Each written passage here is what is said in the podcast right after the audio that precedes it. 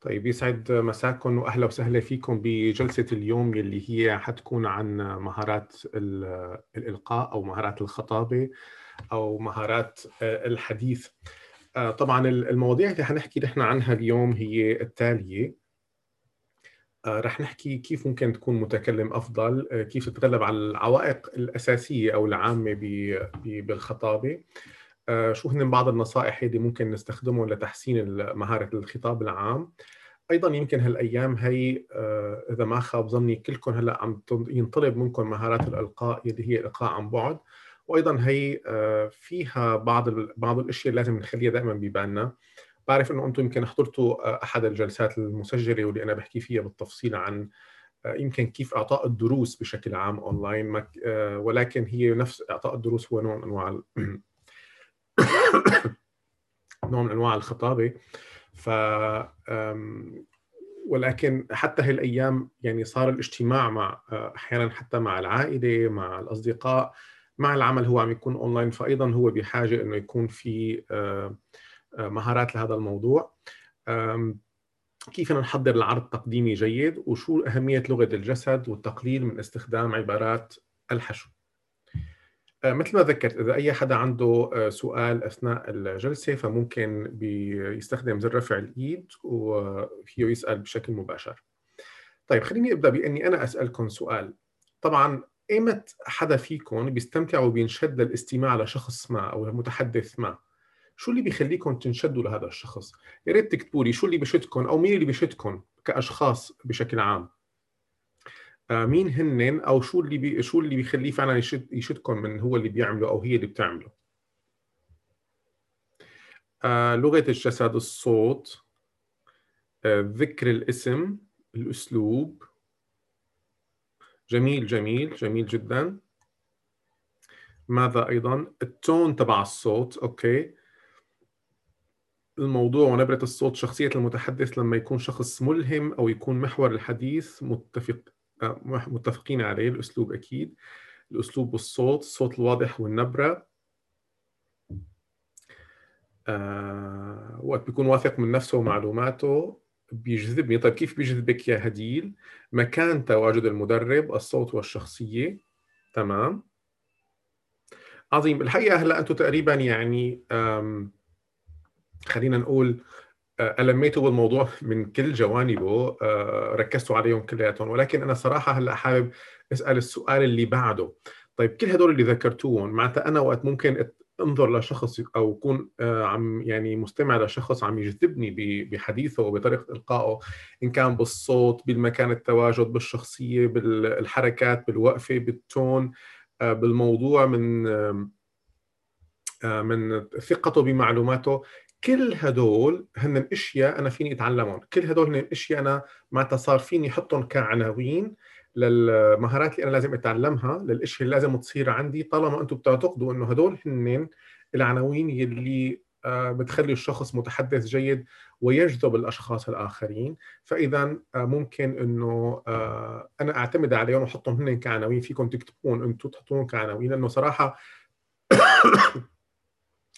اللي أنتم ذكرتوه آه ذكرتوهم كانوا تقريبا هن كل كل الأشياء اللازمة اللي حنحكي عنها اليوم بشويه تفصيل أكثر وأكثر ولكن كلهم بيجمعهم آه شيء واحد إنه أنا فيني أتعلمهم. فكل شخص فينا فيه هلأ من خلال هالقائمة هي اللي انوجدت. طبعا ممكن هي القائمة إذا حدا من الموجودين بيكون مشكور إذا بي بيعمل لهم copy كلياتهم وبيحطهم على مجموعة الواتساب إذا أنتم عندكم مجموعة واتساب أو إذا بعث لي إياهم مشان نحطهم أيضا مع ملفات المحاضرة.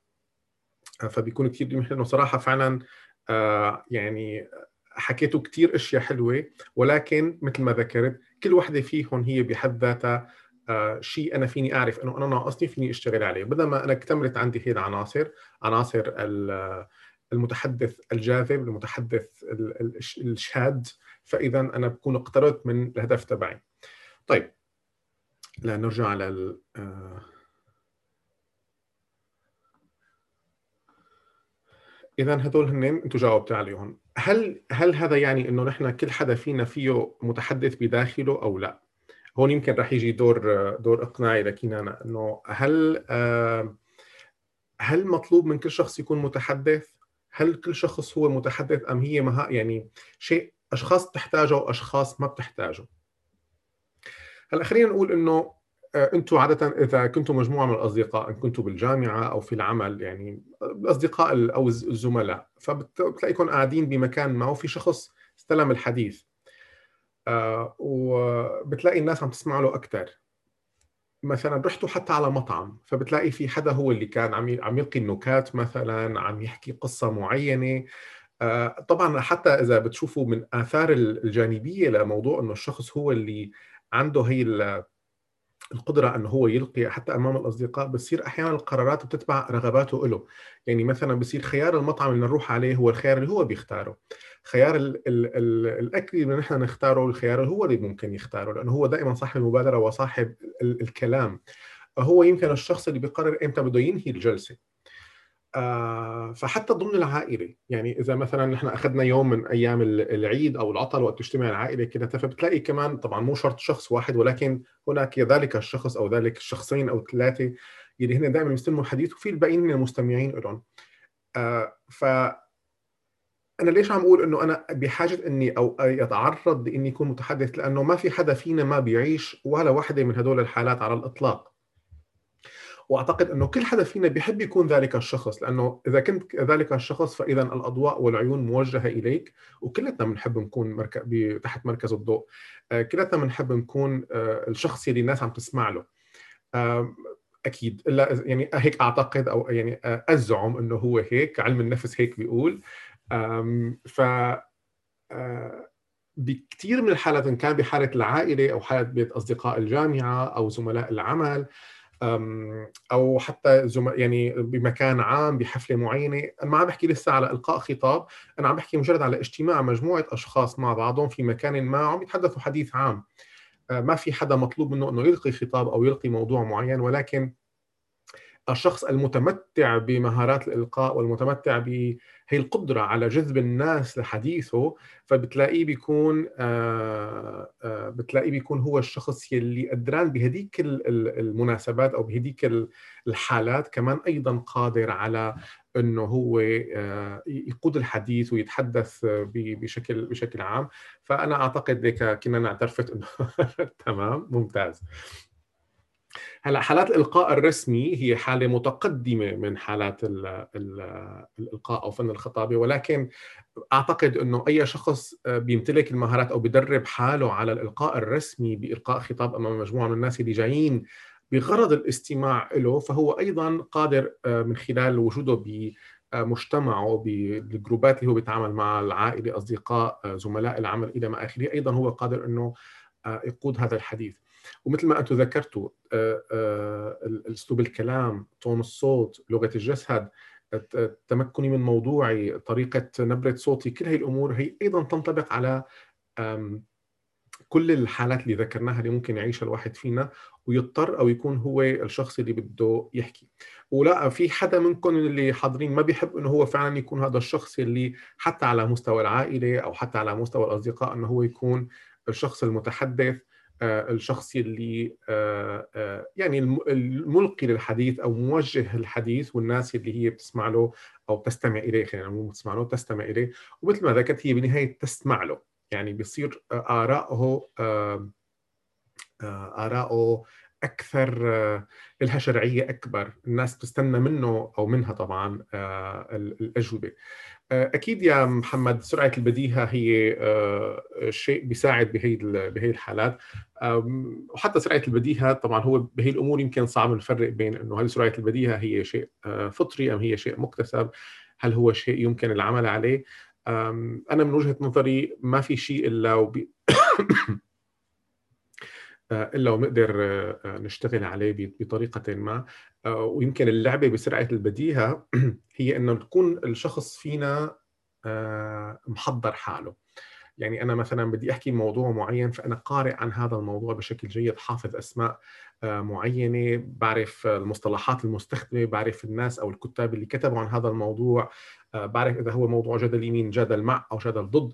كل هي الأمور وقت أنا بعرفها ف تظهر للآخرين على أنها سرعة بديهة أو أنت عم تنزل المعلومة الصح في المكان الصح وفي الزمان الصح ولكن هي بالنهاية هي عبارة عن تحضيرك أو تحضيرك للموضوع تمام أو الإلمام بالموضوع. فاذا نحن كل حدا فينا فعلا بيقدر يكتشف متحدث بداخله كل حدا فينا مطلوب منه إنه يكون هو متحدث. كل حدا فينا رح يعيش هي الحالة. ولكن خلينا نقول ممكن الشخص يقرر إنه لا إيه أنا مزبوط بعيش بهي الحالات بس أنا ما بدي يكون دائما هذا الشخص اللي تحت الأضواء وإنه أنا ما بدي يكون الشخص اللي يعني بالنهاية ما كل الناس مهندسين وما كل الناس آي تي وما كل الناس دكاترة وما كل الناس آه، أطباء. يعني كل حدا بالنهاية بده يختص بشيء أنا اللي بقوله إنه مهارة الإلقاء أو هي طبعا نوع من أنواع مهارات التواصل الأساسية.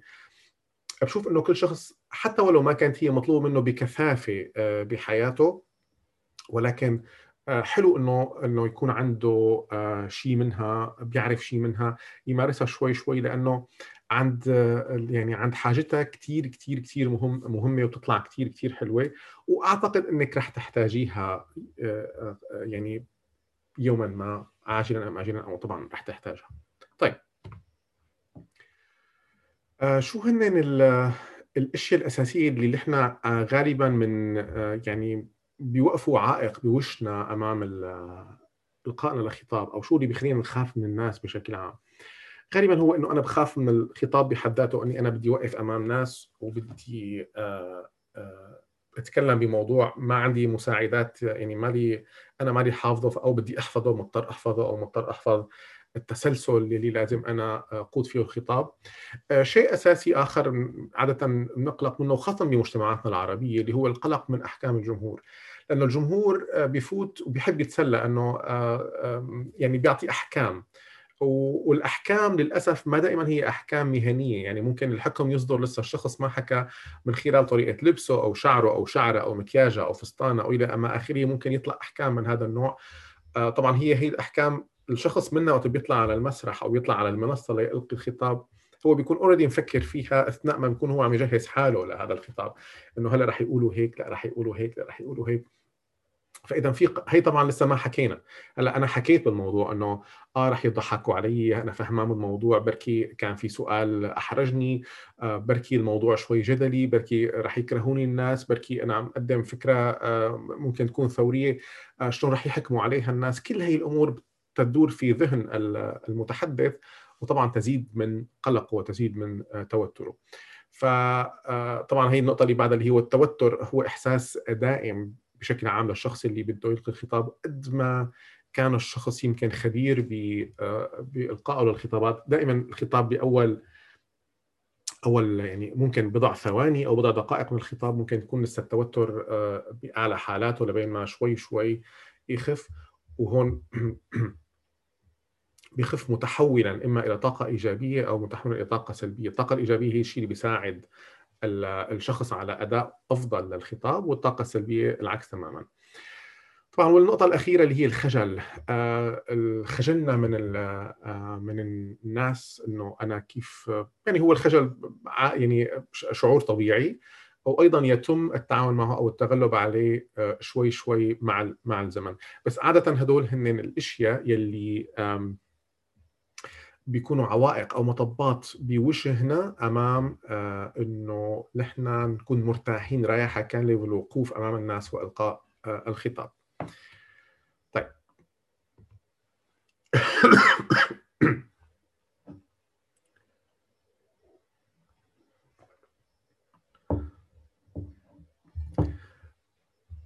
طبعا كيف أنا فيني أتعامل مع آه، يعني كل هي المعوقات أو المطبات اللي ممكن أن تواجهني أثناء إلقاء الخطاب آه، هي هي بعض الخطوات اللي هلأ رح نحكي عنها اللي هي نحن بنتعامل فيها مع هذا الموضوع. أول شيء تدريب والتخطيط.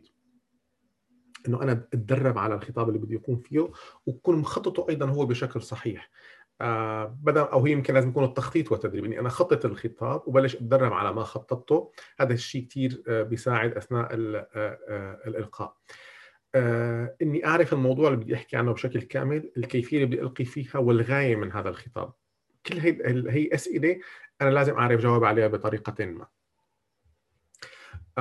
عدم الخوف من المجهول.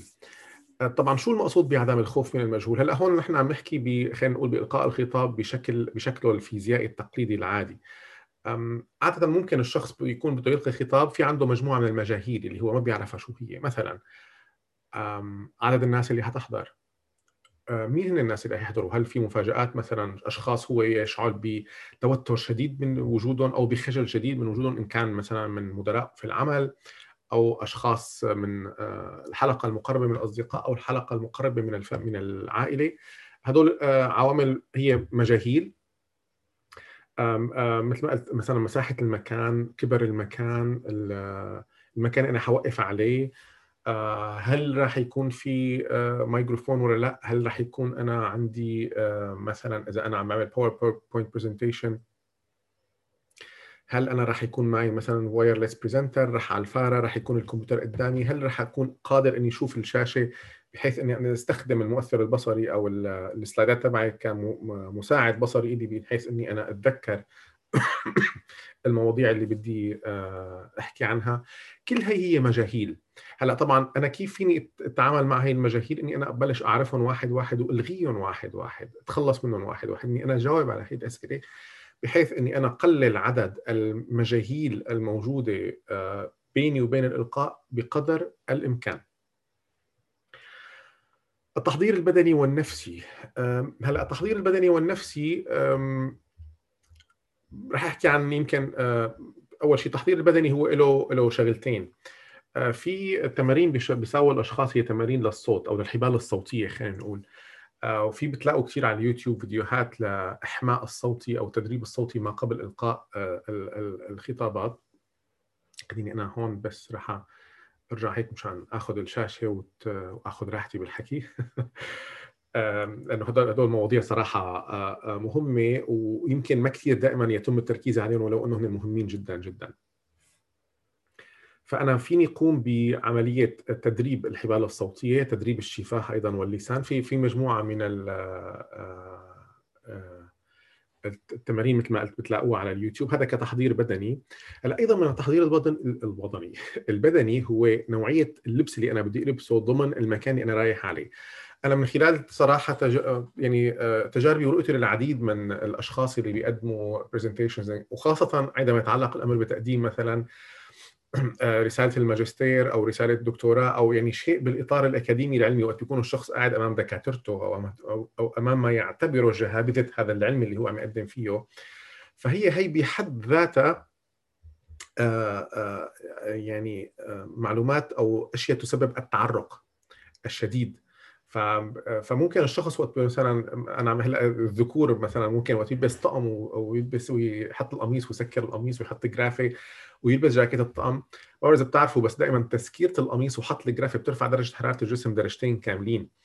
آه، بغض النظر عن درجة حرارة المكان آه، هي العملية بترفع درجة حرارة الشخص آه، درجتين.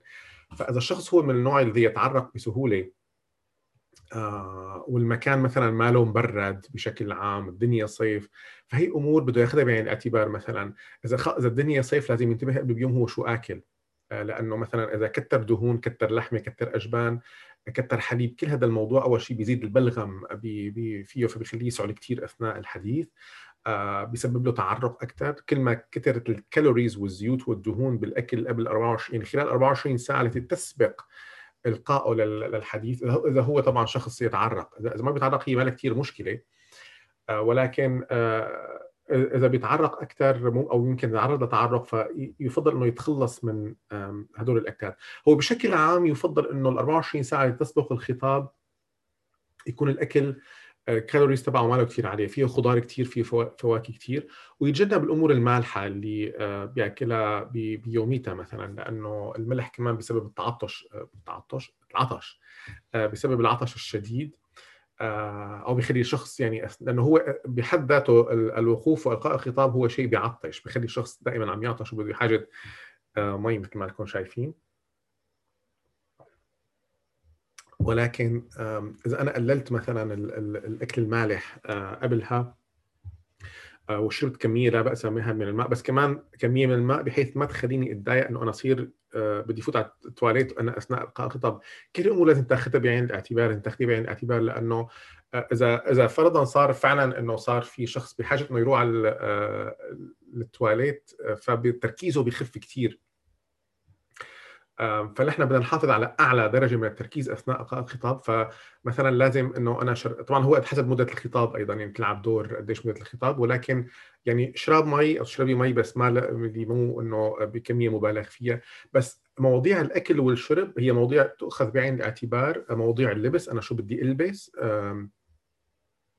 المكان بارد دافي مدفى مبرد. آه، صيف شتاء كل هي الأمور يجب أن أخذها بعين الاعتبار هذا هو التحضير البدني والنفسي اللي آه، فينا ناخذه بعين الاعتبار هلأ في التحضير الآخر اللي هو موضوع أنا بسميه التخيل. آه، باللغة الإنجليزية الكلمة هي ال visualization صراحة ال visualization يمكن ترجمتها ما التخيل بشكل عام هي التصور. التصور التخيلي أو التخيل التصوري إذا ما خاب ظني. ولكن أنا بحس كلمة visualization هي يمكن بتعبر عن بتعبر عن الفكرة. ما بعرف إذا أنتم سمعانين بفكرة ال vision boards سمعانين بفكره ال vision boards حدا بيعرفها فكرة ال vision boards يا ريت تكتبوا لي إذا بتعرفوها. أنا طبعا ليش ذكرت ال vision board توقعت إنه إذا أنا حكيت لكم عن يعني ذكرت لكم ال vision board فبيساعدكم ب فهم شو بقصد بال visualization هلأ ال vision board بشكل أساسي هو آه، تماما هو لوح بصري ولكن آه، شو المقصود فيه؟ ال vision board هو concept concept نفسي أو concept حتى يعني مو نفسي هو بس مثلا آه، رح أعطي مثال. إذا أنا في ببالي طبعا هي وين بلشت الفكرة؟ ال vision board إنه شخص بيجيب مثلا كرتونة ما أو برواز وبيحاول يحط عليها آه، مثلا عنده تصور للبيت اللي حابب يعيش فيه بيت أحلامه فبيحط هي الصورة ضمن هذا ال vision آه، ضمن هذا ال board. آه، ممكن إذا أنا شخص شوي عندي صحة وحابب يكون عندي جسم حلو فأنا بحط بقص يعني بصور حالي وبقص راسي بحطه على جسم أحلى. ممكن أحط الدخل اللي أنا بدي أتخيله أو بدي أنا أحصل عليه مثلا دخلي المثالي. آه، ممكن أحط شريك الحياة المثالي اللي أنا بحلم فيه السياره اللي أنا بحلم فيها. فصاروا كلهم هدول بمكان واحد صار هذا هو ال vision ال vision هو الرؤية تبعي أو التخيل تبعي للمستقبل إنه أنا كيف حابب تكون حياتي المستقبلية. فهي طبعا آه, آه، شيء يعني بيشبه الخريطة الذهنية إلى حد ما ولكن هو شيء تخيلي شيء آه ما له حقيقي متخيله. ولكن هو كثير أشخاص قالوا إنه استخدموا يعني تقنية آه، ال vision board وساعدهم كثير يمكن ال vision board بيساعد الأشخاص اللي بيكتبوا أهدافهم وتكون أهدافهم واضحة. مثلا إنه أنا بعد خمس سنين بدي يكون امتلك هذا البيت أو بيت بمواصفات معينة. فغالبا اللي بيصير فينا نحن كأشخاص إنه هي لحظة الحماس العالية جدا وقت ما أنا هذا هو البيت وكذا وبحط خططي وبحط أهدافي. ولكن بعد مرور شهرين ثلاثة وظروف الحياة وإلى آخره بصير الإنسان بينسى آه هذا الموضوع.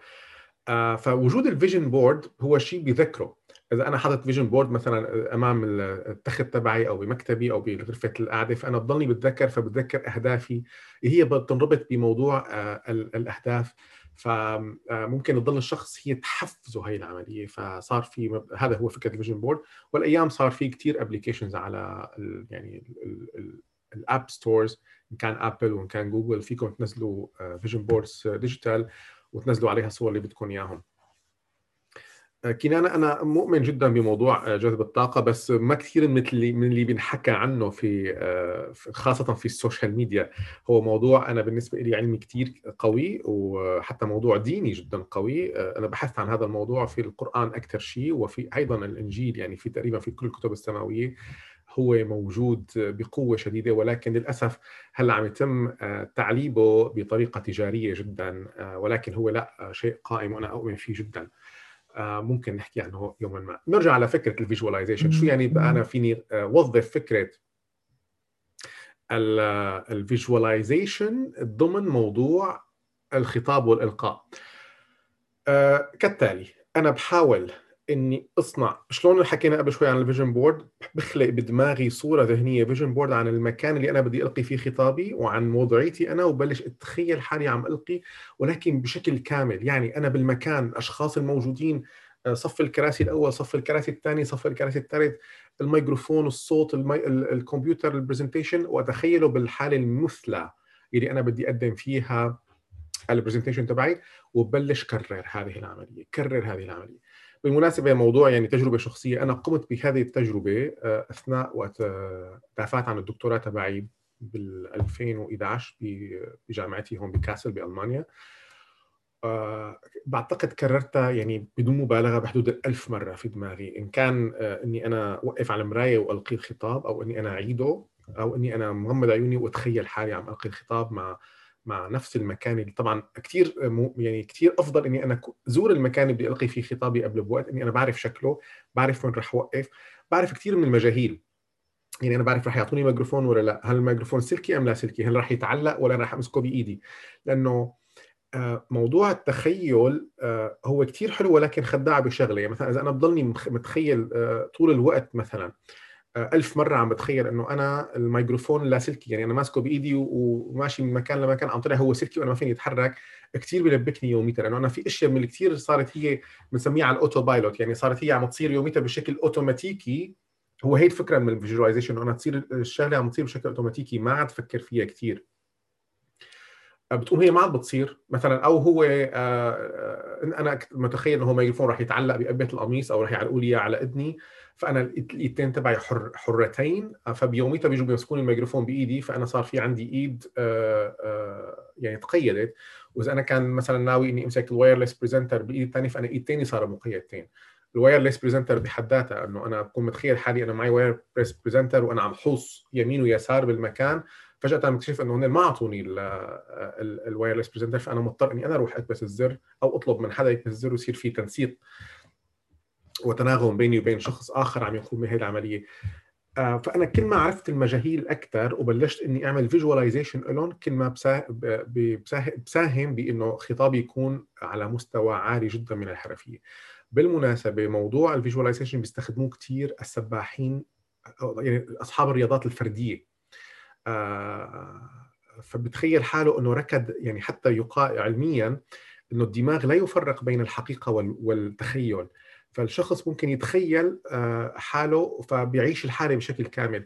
حتى هلأ أنا سمعت حديثا إنه آه، فرق كرة القدم يعني حتى أصحاب الألعاب الجماعية بلشوا يدخلوا بمرحلة التخيل الجماعي. يعني الفريق بيتخيل حاله عم يلعب لعبة معينة وضل بيكررها بضل بيكررها بضل بيكررها بضل بيكررها طبعا شو المقصود إنه عم يتخيلوا مع بعضهم؟ إنه مثلا بكرة القدم تحديدا أحيانا بيختاروا آه، لعبة معينة خطة معينة لحركه الكرة من أول الملعب لآخره إلى تسجيل الهدف. فبيطلبوا إنه اللعيبة يكونوا بنفس المكان وكل واحد متخيل إنه عم تجي الطابه من الشخص الثاني وعم يمشي معه وعم يعطيه وكل مثلا الخمس أشخاص المسؤولين عن تحرك هي الكرة أو ست أشخاص بدهم يعيشوا الحالة مع بعضهم. فلذلك بتلاقوا إنه أثناء تنفيذها في الملعب بتصير هي فعلا أوتوماتيكية الشخص ما عاد فكر. يعني بتلاقيه هو ما عم ما عم يستخدم كل حواسه ليشوف الطابه اجت ولا ما اجت على قد ما مدربين عليها إن كان فيزيائيا حقيقه أو تخيليا. فبتلاقي إنه هو راكد تجي لعنده آه الكرة على الميدلي لعند رجله هو راكد فما بحاجه أصلا هو يبحث عنها. وهذا الشيء اللي بيخليه آه يفاجئ الفريق الآخر، الفريق الآخر لساته عم يدور من تجي الطابه هو بيكون إجته وهو مشي. وهذا بالمناسبة أحد الفروق الرهيبة بين اللاعبين المحترفين جدا أمثال ميسي ورونالدو والشخص هذا اللي هلأ أخذ جائزة أفضل لاعب في العالم اسمه شوي صعب علي ما حفظته لسه. هدول أشخاص آه، طريقة تعاونهم مع الكرة ورؤيتهم للملعب مختلفة تماما عن آه، رؤية اللاعبين الآخرين. لذلك اللاعب الآخر يراهم إنه هن أسرع منه بكثير. هن مو قضية أسرع هن مجرد إنه مستخدمين التخيل بتخيل كل التفاصيل. على قد ما لهم متخيلين وعلى قد ما عندهم خبرة هن الشخص وقت بيشوفوا مثلا اللاعب اللي قدامهم إنه حرك يمين فهو صار عنده توقع لثلاث جهات ممكن تصل للكرة أو حتى أحيانا يعني إنه خلص طالما اللاعب حرك رجله بهي الطريقة فالكرة رح تروح بهذا الاتجاه قولا واحدا فهو بيقدر يح... يعني يتصرف على أساس فعل لسه لم يحصل. فهذا الفرق بينه وبين اللاعبين الآخرين. هذا الشيء بيميز كثير اللاعبين مثل يعني ميسي مثلا تحديدا عنده هي الميزة. لذلك تلاقي دائما اللعيبه اللي بيلعبوا بمواجهة بيوقفوا بيقولوا جمل إنه في وقفنا امامه ما عم نفهم إنه هذا اللاعب يعني شيء مختلف إنه لأنه هو فعلا هيك. طبعا هذا الشيء آه، ما بعرف اللي ممكن حضر امبارح آه، اللقاء الرائع بين الدكتور فادي عمروش وزميلنا إياد يعقوب كمان حكوا عن موضوع تعرض الشخص للعب. مثلا ميسي من أنه عمر هو عم يلعب كرة عم يلعب كرة عم يلعب كرة. فهذا كمان كثير بيلعب دور بإنه هو أداؤه باللعبه بيكون كثير نحن هلأ شتينا على الموضوع ولكن خلينا نرجع له. فإذا أنا بستخدم الفيجواليزيشن كسلاح أو يعني كأداة خلينا نقول كأداة بستخدمها بحيث إني أدرب حالي على طريقة الإلقاء كثير كثير بتساعد باني أنا يوم اللي روح وأعمل إلقاء الخطاب تبعي آه، صار عندي آه، دماغي آه، كثير من الأشياء اللي لازم يفكر فيها صارت هي بالنسبة الاوتوماتيكيه ما له مضطر يفكر فيها. انسياب الكلام أو الانسياب من فكرة إلى أخرى صار هو شكل شكل اوتوماتيكي وبالرجعه إلى وقت أنا قدمت الدكتوراه تبعي أنا أخذت علامة زيادة يعني أنا أخذت علامة وبعدين ضافوا لي عليها درجة أعلى بسبب الإبهار الشديد آه، في طريقة تقديم البرزنتيشن والمشرفة المشاركة علي بعد الجلسة إجت قالت لي إنه أنت يعني فكرتني إني أنا دافع لمدرب مختص مدربني على الإلقاء بهذه الطريقة. آه، هو أنا يمكن دافع كنت دافع لحالي دفعت الوقت كثير كثير كبير. بتذكر حتى أنا كنت موجود بسوريا بتلك الأيام سافرت خصوصي للدفاع وسافرت قبل ثلاث أيام خصوصي ويومين كاملين ما عم أعمل شيء غير إني عم أتدرب. آه، ورحت على المكان أتدرب بالمكان نفسه بحيث أنا وقت كانوا قاعدين هن يعني وقت صارت الحقيقة دماغي آه، ما عاد مضطر يفكر بأي تفصيلة لأنه على قد ما عاد هو بس مجرد كان عم يكرر الحالة وبس وين بلشت الحالة صار بده يبدع فيها يبدع بالنظر يعني أنا يوميتها مثلا ما, ما, آه، عيني ما رفت على شاشة الكمبيوتر رغم إنه أنا presentation تي يمكن 30 دقيقة وبتعرفوا presentation دفاع دكتوراه شوي فيها معلومات كثير والتفاصيل مو مثل ال slide ات العادية يعني. ما رفت عيني للحظة واحدة في كان هارموني كبير بالأداء. فهذا الشيء أدى إنه فعلا كانت ال presentation آه، ممتازة. للأسف آه، آه، للأسف لم تسجل. ما كان خاطر لي سجلها بهذيك الأيام. والله هي كنانة لا أنا تدربت ذهنيا وأيضا بالصوت. يعني أنا كنت وقف بال... ب... كنت نازل بالفندق بغرفة الفندق. كنت وقف بغرفة الفندق أو أمام المراية وألقي ألقيها عدة مرات بصوتي. يعني كل نص ساعة أفا نص ساعة كل نص ساعة أفا نص ساعة. هنا كانوا عاطينا 30 دقيقة وأنا يعني 30 دقيقة. استخدمتهم إلى آخر آه، ثاني خلينا نرجع لل لل presentation اذا هدول هن الأشياء اللي آه، ممكن نحن تساعدنا آه، بهذا الموضوع. فإذا باستخدام الأدوات المناسبة يمكن لأي شخص أن يصبح متحدث جيد. ما في شيء اسمه إذا أنا عندي يعني بعرف شو هي الأدوات المناسبة إن كان ال presentation الصح الميكروفون الصح الصوت الصح. آه، الفارة الصح إلى ما آخره كل هدول المواضيع بتساعد يعني ما في شيء إنه أنا لا أملكه أو في شيء بيجي بالموهبة أو بالفطرة أنا بكون آه، آه، متحدث جيد لا هو شيء مكتسب ويمكن التمرن عليه. وأيضا يعني أشارككم تجربة شخصية أنا بالنسبة لي عشتها بزماناتي لارجع للشاشة الكاملة. هي أنا عندما بدأت التدريس في في جامعة دمشق. آه، وأذكر يعني من من يمكن آه، صدف القدر إنه أول مرة كنت بدي فوت درس بالصدفة كان الطلاب هن المجموعه من أساتذة جامعة دمشق. وقتها كان في program بجامعة دمشق قال إنه بدهم يعلموا أساتذة الجامعة اللغة الإنجليزية. هذا الحكي بال 2004 فأنا كنت راجع جديد من الايفاد من بريطانيا و وحطوني ب course إنه أنا بدي ادرس أعضاء هيئة تدريسية. فأنا يعني ما استوعبت إنه فأنا بتذكر حالي فت بدي فوت على الصف فعم شفتهم كلهم يعني كلهم تقريبا قد والدي. يعني إنه أنا صغير بال 2004 كنت صغير منيح يعني. هذا الحكي صار له 16 سنة. فحقيقه إنه أنا آه، يعني رجلي ما عادوا حملوني من الرعبه وصبت برعب شديد وتمسكت بالباب كنت راح اوعى كان رئيس القسم موجود ويعني ما كثير حفزني بطريقة مهنية ولكن طبعا بدك تفوت بدك تفوت يعني عجبك ولا ما عجبك بدك تفوت حاول إنه يطبطب على كتفي وإنه يلا وإنت قدها وكذا كذا أنا كنت مصاب فعلا برعب شديد يعني غير إنه أنا بدي ادرس وغير إنه بدرس بلغة إنجليزية. آه، أنا أمام أساتذة الجامعة وبتاع يعني دكاترة الجامعة. آه، بتعرفوا نحن صورتنا الذهنية عن دكاترة الجامعة. فالبدايات البداية ما كانت يعني سهلة آه بس وقت أنا مثلا تركت جامعة دمشق كنت إيه يعني تارك الحمد لله بصمة جدا جيدة في التدريس ولي اسم آه حلو بالتدريس ولا بأس يعني فهي الأمور قابلة للتدرب قابلة إنك أنت تنتقل من حالة المبتدئ إلى حالة المحترف. والله يا راما الموقف يعني كان بده توكل على الله وإنه أنا بدي فوت وإنه لأنه يعني بتصيري انت بحالة مثل هي إنه أنا يا بدي أفشل يا بدي أعمل شيء الفشل صعب. يعني إنه أنا والله فتت عم ضليت مثلا عم برجف أمام الأساتذة وما عاد أعرف أحكي فموقفي أمامهم رح يكون صعب إصلاحه. يمكن الخوف من الحالة الثانية إنه أنا أو مثلا طلعت لعند القسم وأنا طلعوا لعنده هنا عم يشتكوا له إنه شو هذا اللي جايب لنا إياه؟ ما يعني ولد صغير ما بيعرف يحكي وما له قدر إنه يعني حسيت إنه أنا رح عواقب إني أنا ما ضبطها رح تكون أوخم بكثير من اللي أنا فيه هلأ، اللي أنا فيه هلأ هن يعني أنا وقت صرت أفكر إنه هن شو هن متوقعين فايت أستاذ يعطيهم درس. فإنه انت تكون على قد توقعاتهم هن ما لهم عم يشوفوا الأمر مثل ما أنا شايفه. وأنا شايف حالي صغير وهن دكاترة كبار وإنه أنا أول مرة هن أصلا ما بيعرفوا إنه أنا هي أول مرة ادرس ما بيعرفوا إنه أنا هلأ راجع من إفادة جديد ولسه ماني عارفان الله وين حاططني. كل هي الأمور هن ما بيعرفوها. هن بيعرفوا إنه فايت أستاذ يدرسهم ويمكن اللي أحد العوامل اللي ساعدت اللي هي المقولة الشهيرة اللي دائما بيقولوها إنه مين ما كان يكون الشخص؟ مجرد ما قعد قفل مقعد انتقل لطالب. آه ف فهنا فعلا كانوا طلاب بكل معنى الكلمة يعني بي بي بي بي بالسذاجة بالغلاظه بال بالولدنة. كل هي الأمور اللي كانوا عليها مع انه كانوا أساتذة الجامعات وكان هذا ال course اللي أعطيته مع هدول الجماعة بالمناسبة هلا هن أصدقائي وكثير كثير في محبة واحترام كبير آه، بيناتنا. في شغلة ثانية تعلمتها معلش رح أذكرها هلأ آه، آه، يعني إنه التوتر رح أعطيكم هالمعلومة يمكن بتساعدكم شوي بالنظر للموضوع. دائما نحن كلمة توتر مزروعة ذهنيا براسنا بشيء سلبي. يعني أنا متوتر فأنا بدي أعمل شيء سلبي، إنه أنا متضايق، أنا كذا. المعلومة اللي رح أقول لكم إياها هي التالية. البطارية، أي بطارية تمسكوها شو اللي بيخليها تعطي الطاقه يعني شو اللي بيخليها تشغل آه، الجهاز اللي إحنا حاطينه فيه؟ التوتر الذي بداخلها. حتى هي بنقول نحن توتر البطارية. شو توترها هي البطارية؟ خاصة هلأ أنتم يعني كلكم موجودين بسوريا عم تستخدموا بطاريات آه، مشان انقطاع الكهرباء الدائم.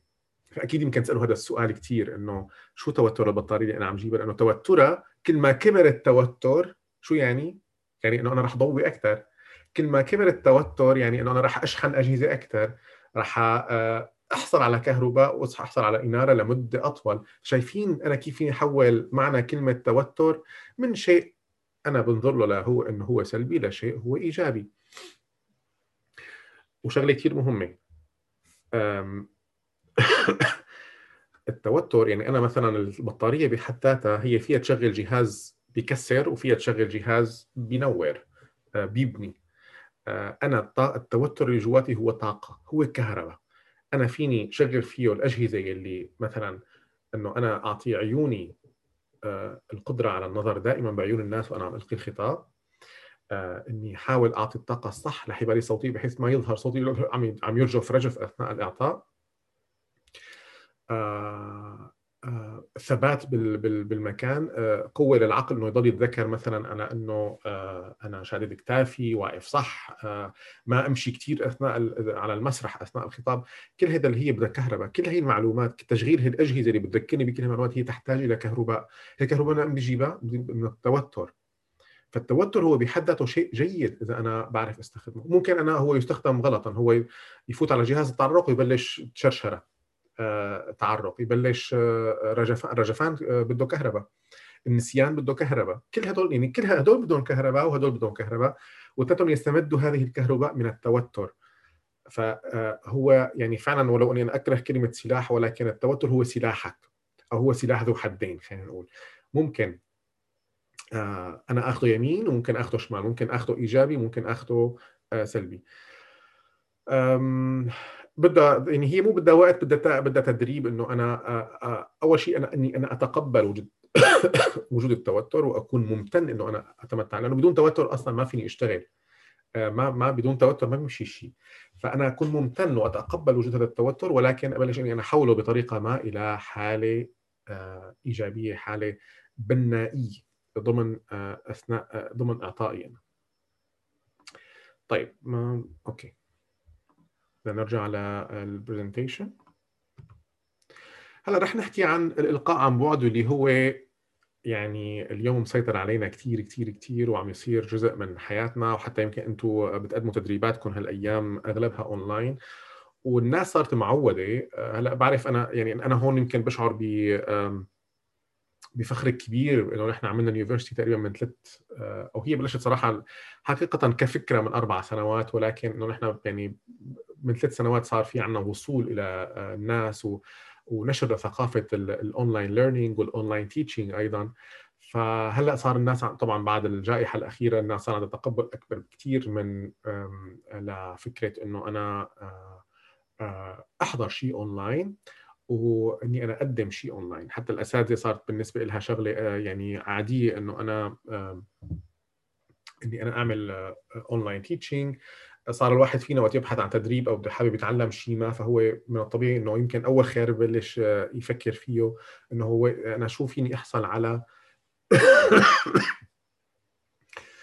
تدريب اونلاين يعني ما عاد فكرنا دغري بالحصول على أنا بعتقد شخصيا أو يمكن كثير منكم عنده هذا الشيء إنه ما بقعد بفكر هون مثلا برلين وين في هلأ هال course هذا؟ إنه أنا عم ببحث عن هذا الشيء. لا أول شيء فوت بعد بلش دور إنه course online فأنا صرت جاهز أكثر عندي ثقافة التعلم الإلكتروني صارت يعني منتشرة بشكل أكبر. طيب هذا يعني إنه الناس نحن كأشخاص مدربين أشخاص عندها معرفة أشخاص عندها مهارة أشخاص عندها شيء تعطي للاخرين أيضا الإلقاء اونلاين صار مهارة أساسية. صار أنا مطلوب مني إني أقدم شيء اونلاين أقدم شيء نفس الشيء يجذب ويشد. لذلك أنا رح أرجع أسألكم نفس السؤال. اليوم أنتم عم تعملوا scroll على الفيسبوك أكيد بتشوفوا كثير من الفيديوهات أو على إنستغرام أو على اليوتيوب. شو اللي بيخليكم تنشدوا؟ شو اللي بتشوفوه بشد أثناء إعطاء أشخاص آخرين على الشاشة الصغيرة أمامكم؟ إن كان شاشة الحاسوب أو شاشة الموبايل. يا ريت تكتبوا لي شو اللي بيخليكم توقفوا السكرول وتحضروا الفيديو.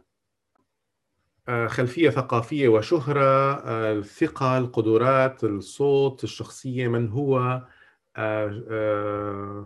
الموضوع وعنوان المحاضره أجوبة كثيرة كثيرة كثيرة.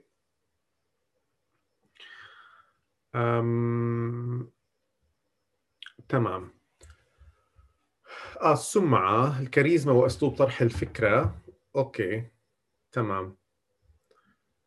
شدني كلامه عن شيء بيهمني. تمام. إذا يعني آه، أيضا أنتم تقريبا غطيتوا هلأ الأجوبة كلياتها بشكل عام.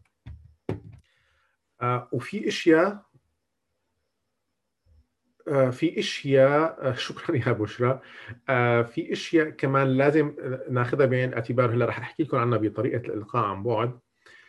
وكمان رح أرجع أحكي من تجربتي الشخصية. أنا أذكر عندما اشتركت ببرنامج زوم بهذا الحكي بال 2017 أنا وقتها قررت إني كنت عم فكر شو هو البرنامج اللي أنا بدي استخدمه لنبلش يعني نطرح كورسات باليونيفرسيتي وكنت عم ببحث عن عدة أدوات واخترت زوم عجبني زوم وقت عملت يعني مثل مقارنة وعجبني زوم خاصة أنا زوم بحب فيه فكرة ال webinar أكثر من ال meeting.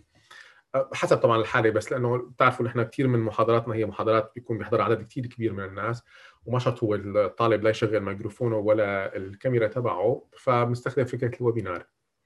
ولكن ما بنكر إنه أنا بدروس الأولانيات رغم إنه أنا already كنت أتحدث عن 14 سنة خبرة في التدريس الفيزيائي في الجامعات في عده جامعات في العالم.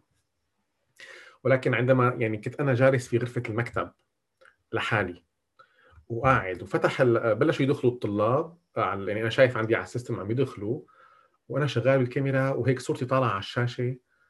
أه، بدي أحكي كأنه أول مرة لأنه يعني صعبة إنه أنا يعني ما عندي أدنى فكرة شو عم يصير مع كل واحد من الحاضرين.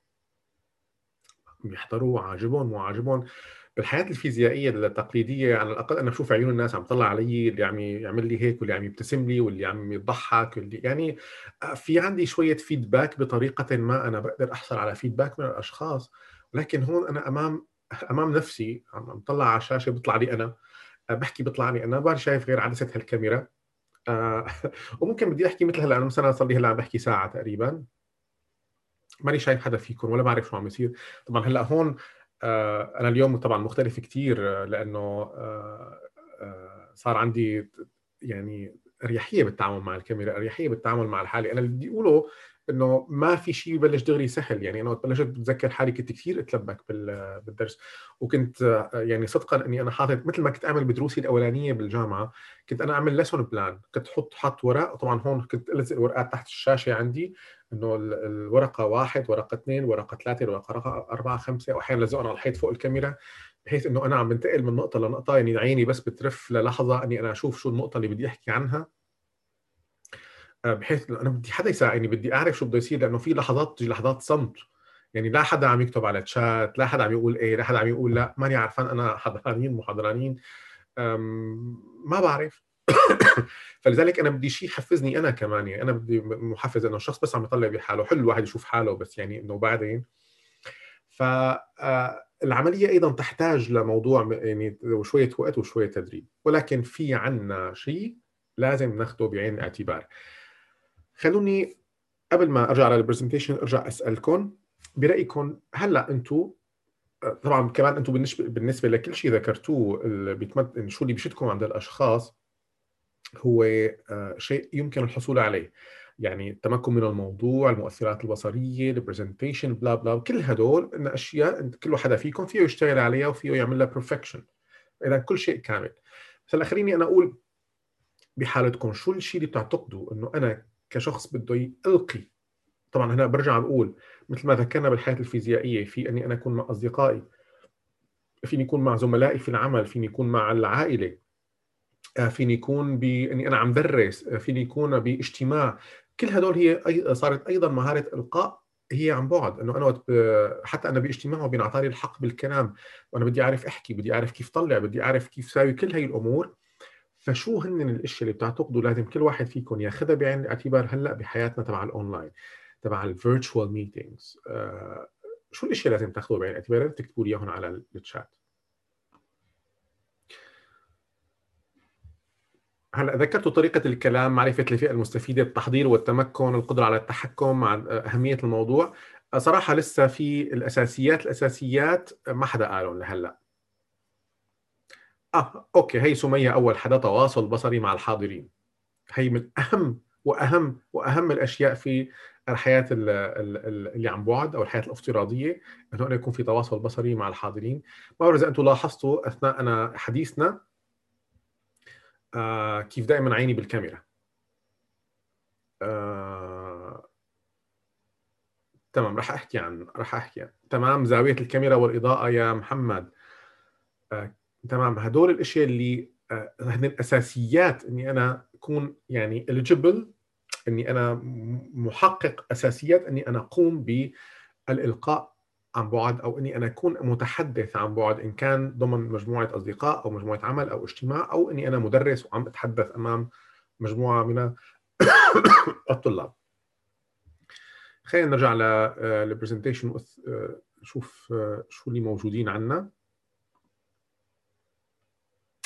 تمام. عمل شيء جماعي وكأنه بشكل physically. آه، okay. طيب هلأ أنا رح أذكرهم اثنين التاليين النظر والصوت والإضاءة والمؤثرات البصرية والإلقاء. طبعا يمكن أهم أهم أهم شغلتين آه هو صراحة من ثلاث شغلات. آه، أهم ثلاث شغلات أنا لازم اخذهم بعين الاعتبار هدول عند أي ظهور لكم أونلاين. بدكم تحكوا أونلاين في ثلاث أشياء هدول يعني لا تتنازلوا عنهم تحت أي ظرف من الظروف. اللي هو النظر الصوت والإضاءة. أول ثلاثة. الصوت لأنه الشخص اللي على الجانب الآخر من الشاشة هو ما عنده مؤثرات ثانية غير الصوت اللي حيسمعه منك أو منك. فمثلا يعني أنا هون طالما أنتم مدربين وعم تشتغلوا كمدربين كثير بنصح إنه يصير في استثمار لجهاز ميكروفون. والميكروفونات مالها كثير كثير غالية يعني كل ما كان هو أفضل كل ما يعني كل ما كان نوعيته أو جودته أفضل بيكون أفضل لكم لأنه حيأثر أثر كبير جدا في آه، إيصال الصوت للناس. آه، حتى حضور المحاضرات المسجلة. يعني هلأ مثلا بنكون نحن عم نعطي محاضرة آه، تفاعلية مثل هلأ فالناس بتكون شوي متسامحة مع موضوع إنه الصوت لأنه أنا عم بحضر محاضرة مباشرة ولكن اللي حيحضرها مسجلة ما كثير بيتسامح لأنه هو ما عنده شيء غير الصوت. يعني أهم شيء هو الصوت تقريبا. فالصوت لازم نعطيه أهمية كبيرة جدا جدا. هلأ أنا شخصيا كثير آه يعني بشده على إيدكم ما تستخدموا السماعة اللي بيحط الواحد السماعة وبيحطها على اذنيه وبتدندن من اذنيه وهو عم يحكي. طبعا آه، تحفظي على هي السماعة شو هو؟ آه، السماعة بمفهومنا العام للسماعة هو وقت أنا بحط شيء بدي أنفصل عن الدنيا. يعني عاده مين بيحط السماعة إذا أنتم راكبين بباص بسيارة بقطار بكذا بتلاقي الناس حاطة سماعة أو حتى بالبيت لأنه أنا بدي حاطط السماعة مشان ما أسمعكم. ولا تسمعوني أنا شو عم احكي هذا ال concept concept يعني محفور حفر بعقلنا الباطن. فأنا مجرد ما الشخص موجود عندي حاطط سماعات هلأ أنا بعرف إنه هذا السماعات عشان يسمعني إلي. ولكن هي الصورة بت بت بت بتعمل عندي يعني تحفيز لصورة ذهنية قديمة إنه هذا الشخص ما كثير عم يسمعني أو منفصل عني. طبعا ما بقول إنه هي يعني خطأ فادح ولكن إذا فيك أو فيك تتجنبها آه، بيكون أفضل بكثير أنا بس عم شوف مين مشغل الميكروفون. okay. أم وبعدين طبعا آه، ما لها كثير professional يعني ظهور. هلأ ممكن الشخص اللي يحط سماعات مع الميكروفون أو سماعات اللي آه، سماعات آه، واضح فيهم يعني إنه فكرة إنه أنا بدي يكون صوتي منيح وسمعي منيح للصوت. ممكن ولكن دول السماعات يعني السماعات اللي بيجوا عادة مع الموبايل اللي هن السلكيات الصغار ما كثير بشوفهم صراحة professional ويعني أنصح بإنه الشخص ما يستخدمهم بشيء professional آه وطبعا كمان هي أحيانا بطولهم أو يعني آه، محدودية طولهم بتخلي الشخص آه شوي محدود بالحركة وممكن يصير معه موقف محرج إذا شوي رجع شوي لورا فبتطير السماعة من اذنه أو من اذنها فيعني تجنبا لكل هي العوامل أنا بفضل بلاها. بفضل آه، كثير إنه يكون في ميكروفون. والنظر بالكاميرا. هلأ كثير من ال ال الأخطاء الشائعة جدا جدا هن خطأين شائعين صراحة. أنا بشوفهم كثير كثير كثير إن كان بالفيديوهات المسجله على ال social media أو بال meetings اللي بحضرها ليل نهار. الخطأ الشائع الأول هو إنه الشخص بيكون عم يحضر اجتماع عم يحكي وعم يطلع بحاله. يعني أنا طبعا هلأ ظاهر على الشاشة. أنا رح أشوفوا الفرق. هلأ أنتم بتحطوا speaker view وإذا منتبهين إنه أنا تقريبا طول يعني تقريبا يمكن 95% من الوقت أنا عيني بالكاميرا. أنا مالي شايف شيء ثاني ما عم شوف حالي ولا عم شوف السلايدات. آه بس تخيلوا أنا عم حاكيكم مثلا طول الوقت أنا عم بحكي معكم. هيك هلأ أنا هيك عم اتفرج على حالي. آه فطبعا هو الشخص بيكون سعيد وهو يتفرج على حاله. يعني كلنا بنحب نتفرج على حالنا. كلنا بنحب نشوف حالنا. ولكن هذا الشيء بيعمل فصل بيني وبينكم. ما اذا هلأ لاحظتوا الفرق إنه أنا ما طلعت ابدا عن الكاميرا. أنا هلأ فعلا حقيقه عم طلع على حالي. وعم شوف القميص ظابط الكنزة ظابطه الخلفية كله تمام. يعني فأنا صار في عندي تركيز ان التركيز جزء من تركيزي على حالي. هذا الخطأ الشائع الأول اللي أنا بشوفه من الناس. وما إذا أنتم لاحظتوا الفرق قديش بتعمل آه، فرق حلو. إنه أنتم يمكن ممكن حدا فيكم قاعد على آه، كنباية على كرسي على كذا. فحطت الموبايل أو الجهاز فوقت أنا هلأ عم بطلع بالكاميرا فبتحسني عم بحكي معك. أو عم بحكي معك. وهذا هو المطلوب بال online teaching و learning لأنه آه، يعني ال online teaching بشكل كونه هو قطع الاتصال المباشر بيننا وبين الناس فكتير حلو إنه أنا على الأقل أبقي هذا الاتصال المباشر عبر العيون. لذلك بتشوفوا مثلا أنتم بقنوات التلفزيون والأخبار بتلاقي دا يعني دائما الفرق بين الشخص اللي بيضل عم يطلع على ورقة والشخص اللي بيضل عم يطلع على الكاميرا. ففرق هائل بالموضوع. فبتكون تدربوا حالكم إذا أنتم عم تلقوا عم تحكوا أثناء الخطاب يعني أثناء اجتماع أو درس أو ما إلى آخره إنك تتجنبي تقعي بفخ تطلعي على حالك أو تطلعي على الباقيين. إذا مثلا ممكن فاتحين meeting والباقي طالعين خاصة اثناء انت عم عم تحكي وقت بيكون في meeting فالكل رح يحكي. فأنت عم تحكي معلش آه يعني بدك وطبعا أنت وأنت إنه تتخلى عن هذا الرغبة الجامحة بمعرفة كيف الناس اللي عم يطلعوا عليك أو شو عم يساووا. آه حدا يشخبر على برزنتيشن شو عم يساووا العالم وأنا عم أحكي؟ تحاول حاولوا تتغلبوا على هذا الرغبة وعلى هذا الإغراء. وخليكم عم تركزوا بالكاميرا الكاميرا نفسها الكاميرا العدسة تماما محل ما آه، أنا عم آه، هي عم تصور. هذا الخطأ الشائع رقم واحد. الخطأ الشائع رقم اثنين هو التالي. أكيد يمكن كلكم كلكم شفتوه ويمكن يستفزكم كما يستفزني. إنه الشخص مثلا بيكون حاطط اللابتوب على الطاولة والشاشة تبع اللابتوب مميلة هيك فهو دائما ينظر إلى الكاميرا من لتحت. فنحن ونحن شايفينه الكاميرا نحن شايفينه من دقنه لفوق هيك. ف آه، هيك هو بيكون هيك تقريبا هيك شكله. بتلاقي أغلب الناس حاطين اللابتوب على هالطاولة وعم وأنا عم وهن عم يتفرجوا على الكاميرا أو عم يتفرجوا على الشاشة ولكن أنا شايفه بمقطع من أسفل لفوق. دائما هيك شايفه هيك يعني مبين أكثر شيء الأنف أو الوش لفوق فما كثير كثير يبين وأنا كثير بقول لهم يا جماعة القصة ما بدها. حطوا كتابين ثلاثة تحت هاللابتوب وخلصونا. مجرد ما أنا علي اللابتوب عندي ورفعت يعني سويت الشاشة تبع الكمبيوتر تبعي بزاوية قائمة انتهى الموضوع. دائما لازم مستوى العين بمستوى أفقي. يعني هلأ الكاميرا تماما عند عيني لا تحت ولا فوق. وين أنا يعني أنا قاعد وين الارتفاع تبع عيني حط الكاميرا. تمام؟ طبعا هلأ أنا هون بستخدم كاميرا كاميرا ويب. أنا ما كثير بحب أعتمد كمان على الكاميرا تبع اللابتوب خاصه بدروسي مثلا لأنه كمان أعتقد هناك فرق بال quality آه، آه، جيد. ما يعني ما إنه آه، الكاميرا اللي ما عنده ما لها إشكالية ولكن يحافظ إنه وقت أنا بدي أقعد فبيرفع اللابتوب تبعه يحط مجموعة كتب يعني أي شيء يسنده عليه بحيث إنه وقت تكون شاشة اللابتوب محطوطة آه، تكون الكاميرا على مستوى العين تماما. هلأ أنا آه، من أنصار إنه الحدا اللي بده يدرس اونلاين آه إيه تمام أنا فيني أشوف حال يعني هلأ أنا ب... يعني أنا وقت قعدت جربت إنه خلص أنا هلأ عيني عند الكاميرا تماما. هلأ إذا مشيت هيك من عيني فبتضرب بالكاميرا تماما. فالمهم هي ما تكون واطية وما تكون عالية.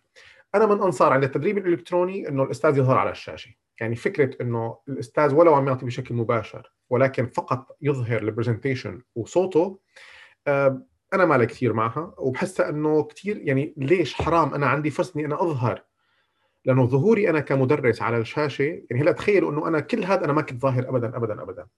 وعم تطلع على الشاشة وعم يطلع البرزنتيشن وعم شوبر عليها وشخبر عليها ولكن أنا ما عم أظهر ابدا. صراحة كثير كثير تفقد من هذا العنصر التواصلي. يعني نحن صرنا مو بس إنه هو ما عم يطلع على الكاميرا لا هو ما له موجود من اساسه المدرب أو المدرس. فكتير بتقربها من حضورك ل YouTube video أو انه هدول الأشخاص اللي بيسجلوا PowerPoint presentation وبيعملوا عليها voice over وبيحطوها على فيديو فتصير تقريبا كثير شبيهة فيها. فأنا أعتقد آه، آه، يعني وأشد على إيديكم إنه لأ اظهروا.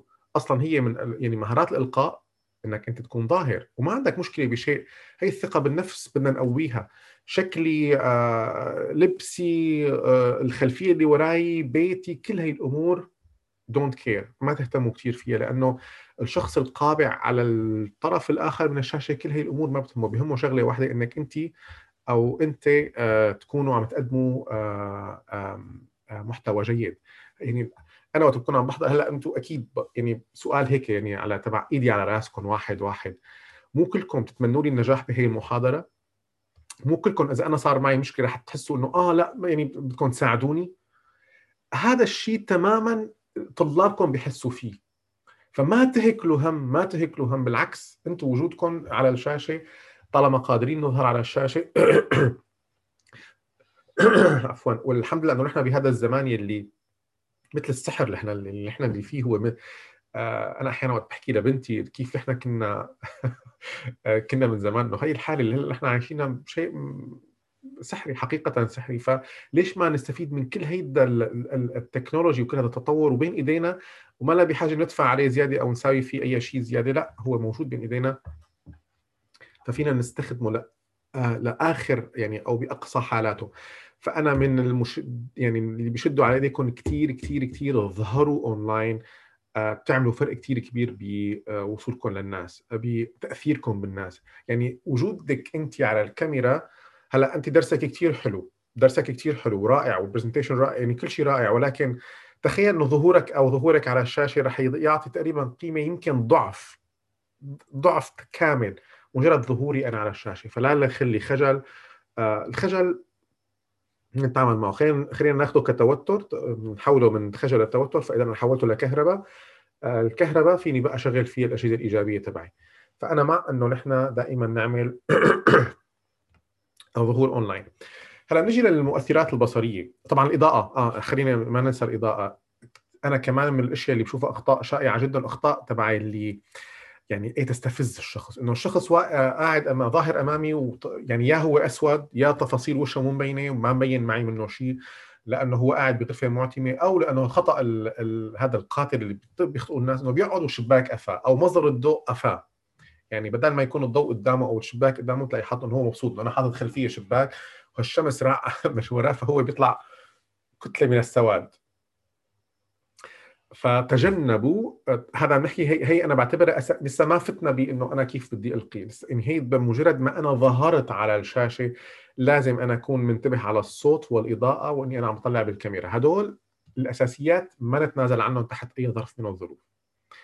يعني أنا فيني أقول إذا بدها تطلع الصورة سوداء أو ما كثير لا ساعتها شيل شيل الكاميرا أحسن.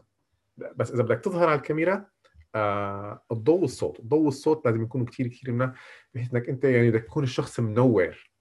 هيك منور معبي الشاشه هلا أنتم هلا أنتم مثلا خليني أرجع هيك آه شايفيني آه اذا طفيت أنا الضوء مثلا شو ممكن يصير؟ تخيلوا مثلا أنا هيك عم عم حاكيكم أو هيك. هلا هي ممكن الاشخاص قديش بتختلف؟ يعني شايفين قديش اختلفت الحالة؟ قديش اختلفت قوتي؟ أنا يعني هون لسا أنا فادي لساتني أنا. إذا أنتم شايفيني أنا مدرب جيد فلساتني جيد. أو لساتني أنا أنا ولساتني تمكن الموضوع نفسه ولساتني الجذب نفسه. طبعا في حال قلنا إنه أنا عم بجذب. إيه، بس اختلف إضاءة. شايفين قديش صار في فرق؟ ما عاد شفتوا الضوء وينه okay. ف شايفين الفرق قديش هو رهيب بيصنع فرق عند عند المتلقي. فتخيلوا كمان شخص مثلا عم يشوف هذا الشيء مسجل أو عم يعمل scroll على هال على هال الفيسبوك أو على يوتيوب أو على إنستغرام و و إلى آخره. عم طلع لكم أنتم فيديو مثل ما هلأ شفتوني قبل شوي حتوقف عنده؟ حتوقفي عنده؟ ما إنه تبع دغري أول شيء إنه هذا ما له مستعد يضوي حاله بدي اقعد أنا أقعد أتفرج عليه. بينما مثلا وقت بيطلع شخص إيه منور إذا أنا هلأ اعتبرت حالي هيك منور مثلا إنه أوه okay خليني أشوف شو على الأقل يعني لسه ما في صوت. يعني بتعرفوا نحن نعمل scroll بال social media بداية ما في صوت. فممكن توقف عن فيديو ضوء حلو خلفيته ظريفة معمول شيء مؤثر صوتي أو مؤثر عفوا بصري ما. فانتبهوا كثير الإضاءة. آه الصوت والنظر إلى الكاميرا. يعني هلأ مثلا طبعا حارجع أنا يعني معبي الشاشه كده تخيلوا أنا عم حكيكم دائما هيك بهي الطريقة وأنا مثلا عم أشوف الملاحظات تبعي وعم احكيكم عم لكم نحن لازم نطلع بالكاميرا نحن لازم نشد الناس نحن لازم نخلي الناس إحنا عم نعطي المحاضرة آه آه مسلوب عقلهم فينا. وأنا يعني شايفين قديش تختلف الفكرة مع إنه هي شغله يعني الشخص نفسه بيكون ضرب كثير من مقدراته إذا ما أخذ بالاعتبار. هالثلاث آه، هالثلاث مناحي. وإذا بتست... إذا أنتم بتستخدموا اللابتوب بالتدريس فغالبا الميكروفون تبع اللابتوب آه، آه، ما له منيح. طبعا بشكل عام. يعني هلأ هو does the job. يعني بتشتغل شغلته. ولكن دائما أنا ممكن يعمل صدى. وإذا أنا مثلا حاطط مشان الكاميرا تطلعني بشكل ما يكون معبي ثلاثة فممكن أكون مبعد اللابتوب شوي عني. فبعد اللابتوب عني بيعمل أيضا صدى للصوت. فانتم بتلاقوا اذا عم تسمعوا أنتم المحاضرة مسجلة فبتلاقي الصوت كثير اختلف. فجربوا أنتم مثلا رح كمان رح أجرب لكم إياها. رح أفصل المايك اللي عندي وحط المايك تبع اللابتوب. هلأ شوفوا مثلا قولوا لي قديش فرق الصوت معكم؟ معني أنا لساتني أنا أنا. آه، نفس الإضاءة ونفس الصورة ولكن المفروض انه الصوت اختلف عنكم لاني أنا غيرت الصوت. آه لا ما غيرته. أنا عم غيرته آه تماما. صار في صدى قوي كثير شايفين قديش ال ال يعني فتخيل الحلقة أنت من قبل كنتوا قاعدين مستمتعين بتفاصيل بجوز ما كنتوا منتبهين اللي هي إنه أنا عم طلع بالكاميرا طول الوقت. أنا حاطط ضوين على حالي ضوين بيض قوايا مشان أظهر أنا بشكل جيد. وأيضا عم استخدم ميكروفون آه، لياخذ الصوت بشكل آه، آه، بشكل جيد. فرح رجع بس الميكروفون تمام. فشايفين أنتم في تفاصيل أنتم كنتوا بتعتقدوا انه فادي بشطارته عم يجذبكم؟ لا لا هو مو شطارته هو مجرد انتبه لل للموضوع. آه، بكل بساطة هو آه، يعني هي هي شايفين هي هي عوامل أنا استخدمتها لصالحي وهي عوامل بسيطة. اللي سالني عن الإضاءة راح اجيكم بس هذا هذا سهل إني اجيكم إياه. أنا بستخدم هذا الضوء. آه، أيوه هذا آه، وفي عندي ضوء ثاني ضوء مكتب عادي اللي بي, بي يعني هو بس اثنيناتهم بيض وبحاول اثنيناتهم ما اوجههم على وشي بشكل كامل أحيانا بوجههم على الحيط فبيعطي الصدى مو صدى شو بسموه؟ الارتداد تبعه الانعكاس. أو بس بضيء المكان حوالي. آه، فبشكل يعني بس لازم يكون في إضاءة جيدة ودائما الإضاءة في, في الوجه. لذلك حتى أنتم بتشوفوا بالتصوير وقت واحد بيروح بده يعمل صور احترافية آه، بحطوا هي الإضاءة البيضاء اللي بيكون مغطاية مثل بتحسوها هيك قاعدة بقلب كيس مشان ما يكون الإضاءة الضوء الأبيض أو أي ضوء إذا كان بشكل مباشر بالوجه فبيصير في لمعان بالجلد. فما له كثير شيء منيح. لذلك حتى هذا الضوء اللي أرجيتكم إياه هو مصنوع الشاشة تبعه أو يعني الزجاج تبعه ما له زجاج شفاف. هو زجاج بيشيل الإضاءة المباشرة بحد ذاته. لأنه هذا تبع selfies وهذا بيتعلق على الموبايل أو الكاميرا. لا مو تبع الموبايل. هلا نازل منهم كثير موديل إنه هو بيجي الدويرة تبعه أكبر بحيث الموبايل يقعد جواته. يعني بدي أعمل سيلفي فبكون ماسك ال selfie stick والإضاءة والموبايل بقلب ال إيوه ring light تماما. شكرا نعم. ring light هذا اسمه. فشايفين هدول الأساسيات آه، آه، بشكل جدا جدا بسيط بيعملوا فرق هائل بأدائي أنا امام المتدربين وأنتم يمكن من غير وعي كنتوا حاسين يعني حاسين إنه واو في شيء ظريف ولكن هن الصوت والاضاءه والنظر بالكاميرا هدول لسه ما حكينا محتوى وما حكينا شيء ثاني آه، محمد عم يسألني إذا شكل المدرب ممكن يأثر سلب أو إيجاب. والله يا محمد سؤالك يعني سهل وصعب. هو بيأثر بس مو كثير يعني ممكن يأثر صراحة إذا الشخص ما بنعرفه يعني إذا أنا عم أعمل سكرول طبعا هون وقت أنا بيجي بقول شكل مدرب فكمان هي قضية شكل المدرب المدربة هي قضية آه، نسبية. يعني إذا أنا مثلا في آه، أشكال معينة بعتقد إنه ما كثير بتشدني إن كان بالذكور وإن كان بالإناث هذا لا ينطبق على الأشخاص الآخرين. أي شخص هو يجذب عدد من الناس ولا يجذب عدد من الناس. ولكن أنت خلينا ناخذ بعالم الفن. بعالم الفن إن كان السوري أو المصري أو حتى العالمي. شوف في عندك شخصيات إذا أخذتها وتحطيتها على مقومات الجمال تطلع في قمة البشاعة مع احترامنا للكل. بس أنا عم أقول إذا وضعت على مقومات الجمال أو مقاييس الجمال المعترف فيها فهي بتطلع لا تملك أي مقوم من مقومات الجمال. ولكن تطلع على آه، آه، شهرتهم وأدائهم ومحبة الناس لهم بتلاقيهم إنه عاملين أكثر بكثير من اللي إذا حطيتهم على مقاييس الجمال بيطلعوا فوق فما كثير بتصنع فرق ممكن أحيانا بتصنع الفرق بال بال يعني باللحظات الأولى بالانطباعات الأولى.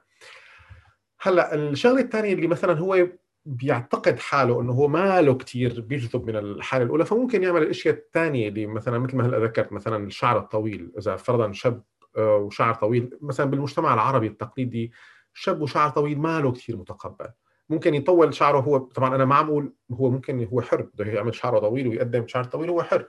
أنا عم بقول ممكن كمثال كتقنية إنه أنا okay هلأ فايت على مجتمع عربي وأنا ما حدا بيعرفني وأنا بحب الشعر الطويل بس مشان هلأ ساير المجتمع اخذه على عقله ويحببه فيني رح أقص شعري وساوي مثل ما هن بيحبوا بس أنا نشرت حالي وصاروا الناس يعرفوني شو بقدم طول شعري فبصير عندهم تقبل أكثر هذا كمثال. فممكن الشخص ياخذ بعض أحيانا يعني بعض الأمور بعين الاعتبار بحيث إنه يزيد من جاذبيته بقضايا آه، أخرى بأشياء ممكن يعملها يزيد من هي الجاذبية. هذا لا يعني إنه الشخص اللي طبعا مثل ما قلت لك هو لأنه ما فيك تحدد أو تعرف الشخص اللي ما له جذاب لأنه اللي ما له جذاب آه، إلي هو جذاب لغيري. آه فكثير صعب هذا الموضوع. ولكن أهم شغلة تعرفها أنت وتعرفيها أنت هي إنه ما تخلي أي عامل هدول العوامل تخليك تعتقد إنه حيأثر سلبا. كل واحد يشتغل شغله يعني مثل ما do your homework. اشتغل اللي عليك وحتلاقي إنه الدنيا كده رح تشتغل معك. رح تساعدك. يعني إذا أنا بلشت أنظر ل ما اعتقده أنا أنه هو عامل غير جذاب في شكلي وركزت عليه له إذا أنا أنا الشخص نفسه اللي بده يظهر شايفه مشكلة فالناس رح تشوفه مشكلة. يعني إذا أنا شايفه هو وأنا طبعا الهدف إنه أنا ما أخلي حدا يشوفه بس أنا شايفه فما بتزبط. فطالما أنت عم تشوفه وأنت عم تشوفيه وعم تركزوا عليه أي شيء كل ما بنركز عليه بياخذ طاقة أكثر أي شغلة بتركز عليه فبتاخذ طاقة أكثر وبتصير قدرتها على الانتشار أكبر قدرتها على الرؤية من الآخرين أكثر. فأنت ترى أن عندك عامل من عوامل غير جاذبه تعتقد okay؟ آه يعني آه ignore أهمله لا تركز عليه. آه فبتلاقي الناس أصلا ما انتبهت له انك أنت مالك عاطيه بالأساس آه يعني أهمية. فهي ك... كنصيحة بسيطة بهذا الموضوع. طيب بدنا نرجع لل ال presentation آه قبل ما نرجع لل presentation أنا يعني عم بحب إنه مشان تكون ال ال الشاشة كلها موجودة عندي آه موضوع اليوم كنا عم نحكي عن الإلقاء اونلاين، الإلقاء اونلاين هو آه طبعا نحن عم نركز عليه اليوم وعم ياخذ منا وقت لأنه هن يعني عم نحكيهم أكثر ما إنه نركز عليهم بال presentation لأنه هن صايرين أساسيات هذه الأيام. هالأيام آه يعني هلأ نجي نحن بنقول إنه كل شخص تقريبا النصائح اللي بتاخذوها بتكون أنتم تصيروا أشخاص آه، ذوي حضور اجتماعي. يعني عندك blog عندك صفحة على الفيسبوك عندك website عندك بودكاست عامل presentations يعني تقريبا كلياتنا صار هي الأمور بمتناول إيدينا إنه نساويها. بمتناول إيدينا إنه نعرف كيف نساويها. ف يعني اليوم أنا اذا بدور على بودكاست موضوع معين بيجي لافتح آه، البودكاست بقوم بلاقي 10 بيجي حدا بيكتب محتوى موضوع معين بقوم بلاقي شيء 10000 فإذا اليوم ما عندنا نحن نقص بالناس اللي بتحكي مواضيع معينة أو انتشار الأشخاص بمواضيع معينة. ولكن عندنا نقص بال quality بالجودة هذا اللي هون دوركم اللي أنتم تساووا فيه. يعني أنا مثلا هلأ حكيت على موضوع الإضاءة والصوت وال, وال... والاضاءه والصوت والنظر للكاميرا. okay طيب أنا كمان في شيء ثاني فيني اسويه أنا كيف بقدم يعني كيف بعمل عرض تقديمي؟ آه، هلأ ما بعرف مثلا أنتم اللي عم يتابعني ب آه، إذا شافتوني عم بطلع بفيديو live كل يوم أربعاء آه، فأنا مثلا اضفت طريقه كيف إني أقدم ال presentation تبعي بطريقة كمان شوي مبهرة بصريا. بتاخذ مني وقت أكثر عم تخليني أنا تركيزي بأثناء الجلسة ال live عالي جدا لأنه أنا عم بعمل تقريبا تنسيق لثلاثة softwares مع بعضهم عم اشتغلهم مع بعضهم لتظهر بالنهايه وأنا عم بطلع live يعني أنا بث حي ومباشر الخطأ ما فيه رحمة يعني. آه فهذا دائما فيني أنا بدي أبحث عن شيء إني أنا أقدم presentation ال presentation اللي بقدمها بطريقة تكون شوي أفضل. يعني إن كان بودكاست بدي ألعب بالموسيقى بالصوت بجودة الصوت طبعا هذا كله مع مع الأخذ بعين الاعتبار جودة المحتوى. بدي أعمل presentation لازم كمان أنا أكون يعني اليوم صار آه، موضوع إني أنا كيف ميز ال presentation تبعي. أنا بعرف إنه أنتم قدمتوا آه، يعني ال PowerPoint presentations تبعكم. ال feedback تبعها ماله كتير قوي حسب معلوماتي فلا بدها شغل كثير في كتير أشياء فيكم تزيدوا يعني تتعلموا كيف أنا أحسن من طريقة آه، إني أعمل PowerPoint presentation ودائما لازم نعرف إنه عالم اليوم عصر اليوم عصر اللغة البصرية وليس عصر الكلام. يعني هلأ أنا مثلا كشخص رغم إني أنا كنت هيك من أربع سنوات فقط وتلقيت هذا النقد بأقصى أنواعه. وقت أنا كنت عم أقدم university ب امام يعني اطرحها كشركة ناشئة ك startup. كنت أعمل presentations وعبي السلايدات حكي إيه توجه لي نقد لاذع جدا. هلأ أنا اليوم مجرد ما أشوف presentation فيها سلايدات معباية حكي لا أنظر لها على الإطلاق. آه، عصر اليوم ما بيستحمل إني أنا أحط presentation معباية حكي. هي شغلة. شغلة كثير مهمة ثانية لازم ناخذها بعين الاعتبار. هلأ تخيلوا أنا اعمل ال presentation هذا الحكي اللي أنا عم بحكي لكم إياه كله مكتوب كتابة بكل سلايدات slide after slide slide after slide slide after slide وكاتبهم كلياتهم. فأنا كشخص تخيلوا أنتم قاعدين هلأ بكل واحد اللي قاعد بغرفة نومه اللي قاعد بغرفة القعدة اللي قاعد بالمطبخ. آه عنده صار مهمتين. مهمة إنه بده يشوف إني أنا وبده يشوف يقرأ ويحاول يربط المعلومات. لا هلأ إذا أنا مقرر إني أنا أظهر على الشاشة فأنا بظهر وأنا بعطيه ال presentation هي بنسميها نحن مساعدات بصرية. يعني بحيث إنه هو عم ينتبه علي أنا عم يسمع أنا شو عم أحكي معه. عم ممكن يصير في حوار بيني وبينه ال presentation هي فقط cues keys يعني بس إنه إنه إيه عم تعطيه الصورة عم تعطيه الكلمة. وطبعا أنا بستخدمهم أنا كمحاضر إني أنا مشان أتذكر عن الموضوع يلي آه, آه، بدي أحكي عنه. ما ما توه. يعني بحيث إنه هي بتذكرني. يعني فيني است... يعني هو آه له له استخدامين هذه ال presentation فلازم أنا أستخدمها أنا كمدرب إني أنا بتذكرني بحيث إنه أنتقل من نقطة لنقطة. وبالنسبة للمتدربين أو اللي عم يحضروا أنا ما عبي ال presentation تخيلوا أنتم على الفيسبوك واحد آه، عم تعمل scroll لفيديو عم هو واقف عم يحكي ووراه سلايدات محشية حشي حكي. ما رح يعني بعصر اليوم ما رح تحبها. ما راح تكمل تقراها. ما راح يشدك الموضوع.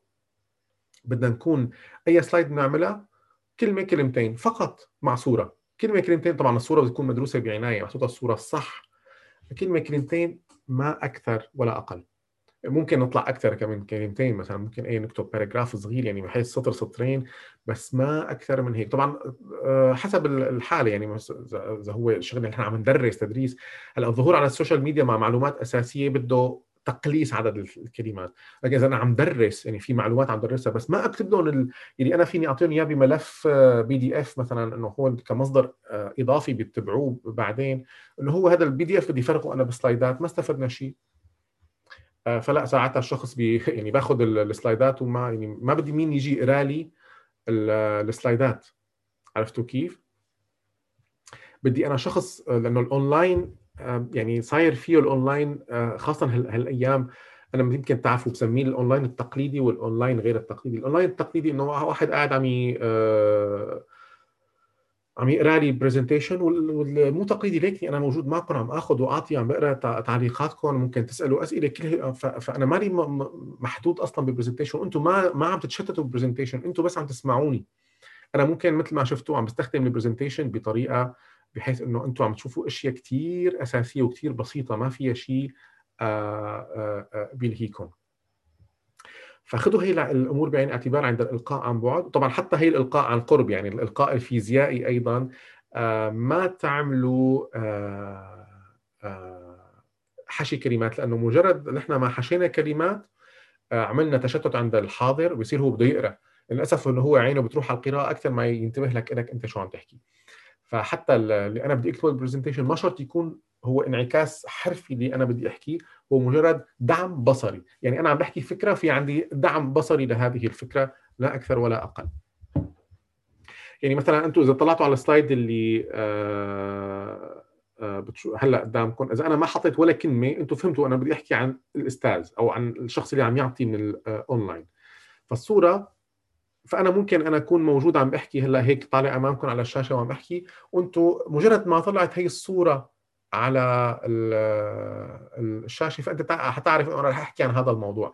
فأنا بالنسبة لي استخدمت هي الصورة كمساعد بصري لي لأقلب لك دماغك ودماغك من إنه أنا شو الموضوع اللي كنت عم بحكي عنه وشو هلأ رح أحكي عن شو. فمثل ما هلأ رح تشوفوا آه ننتقل للموضوع اللي بعده. هلأ إذا حكينا نحن بشكل أساسي عن الإلقاء العادي الفيزيائي والإلقاء الأونلاين. وأنا مثل ما قلت لكم خلينا يعني عم نركز كثير اليوم على الإلقاء أونلاين إنه صار مطلوب بشكل كثير كبير منا هاي الأيام. وأعتقد إنه أنتم خلال إذا ما خاب ظني على الأقل لل 2021 رح تكون أغلب التدريبات اللي أنتم حتساووها هي أونلاين. وهي بصراحة يعني مصدر مصدر دخل جيد مصدر إلهام جيد مصدر تأثير مجتمعي جيد. بس خلينا نتعلم نساويه بطرقه الصحيحه بحيث إنه هو يعمل أثر. ما إني أنا فقط إني أنا عملته اونلاين لا إنه هو اونلاين بس اونلاين مميز. كله عم يعمل اونلاين كله اونلاين اليوم. ولكن من الاونلاين المميز هذا اللي بدي إياكم أنتم تكونوا إنه نحن أصحاب الاونلاين المميز اللي وقت نطلع على الشاشة والناس عم تعمل scroll توقف تشغل صوت وتعرف شو بدنا نحكي. هذا الموضوع بده شغل من عدة تفاصيل آه، لحتى نقدر نشتغل عليه. شوي شوي شوي شوي. والخجل الله يخليكم يعني شيلوه من بالكم. ما في شيء بخجل بالعكس أنتم أصحاب يعني لازم الأشخاص الثانيين يخجلوا إنه هن ما عم يكونوا محلكم. يصير عندهم آه، عندهم حافز إنه أنا بدي اكون مثل هذا الشخص. وتذكروا دائما إنه الشخص وقت بينظر لك كمدرب فأنت دائما انت وأنت حطوا ببالكم هو كيف عم ينظر لك مو أنت كيف عم تنظر لحالك. هو عم يظهر لك أنت مدرب أنت أستاذ أنت أنسة أنت دكتورة أنت whatever فعبوا له هي الصورة اللي براسه. استثمروها لصالحكم. هو شايفكم مدرب؟ هو شايفك أنت مدربة؟ طيب okay اطلعي مدرب. ليش بدي أخجل؟ إذا أنت خجلتي تكوني كسرتي الصورة اللي أنت مدربة. فبالعكس طالما هو جايكي وعرفان إنه هو آه، أنت مدرب يعني أنت جاي هو يتلمذ على ايديك يتعلم منك. طيب أوكي لعب الدور صح. هلا بدنا نحدد طبعا بتعرفوا أنا كثير بيتابعني بيعرف إنه بشوف دائما تحديد الهدف من أي عمل، الهدف بالحياة والهدف آه، بالشغل وحتى الخطاب. إذا بدون هدف يضيع، لا يمكنك أن تصيب هدفا لا تراه، لا يمكنك أن يعني تلقي خطابا لا هدف له. هيك مجرد إنه أنا بدي القي خطاب أنا بدي أعمل برزنتيشن أنا ما عندي أهداف. مالي مالي هو نازل ضمن خطة آه، آه، من من الأهداف. كل هي الأمور لازم أنا تكون محطوطة عندي ضمن خطة واضحة. بدون أهداف ما استفدنا شيء. شكرا يا كينانا.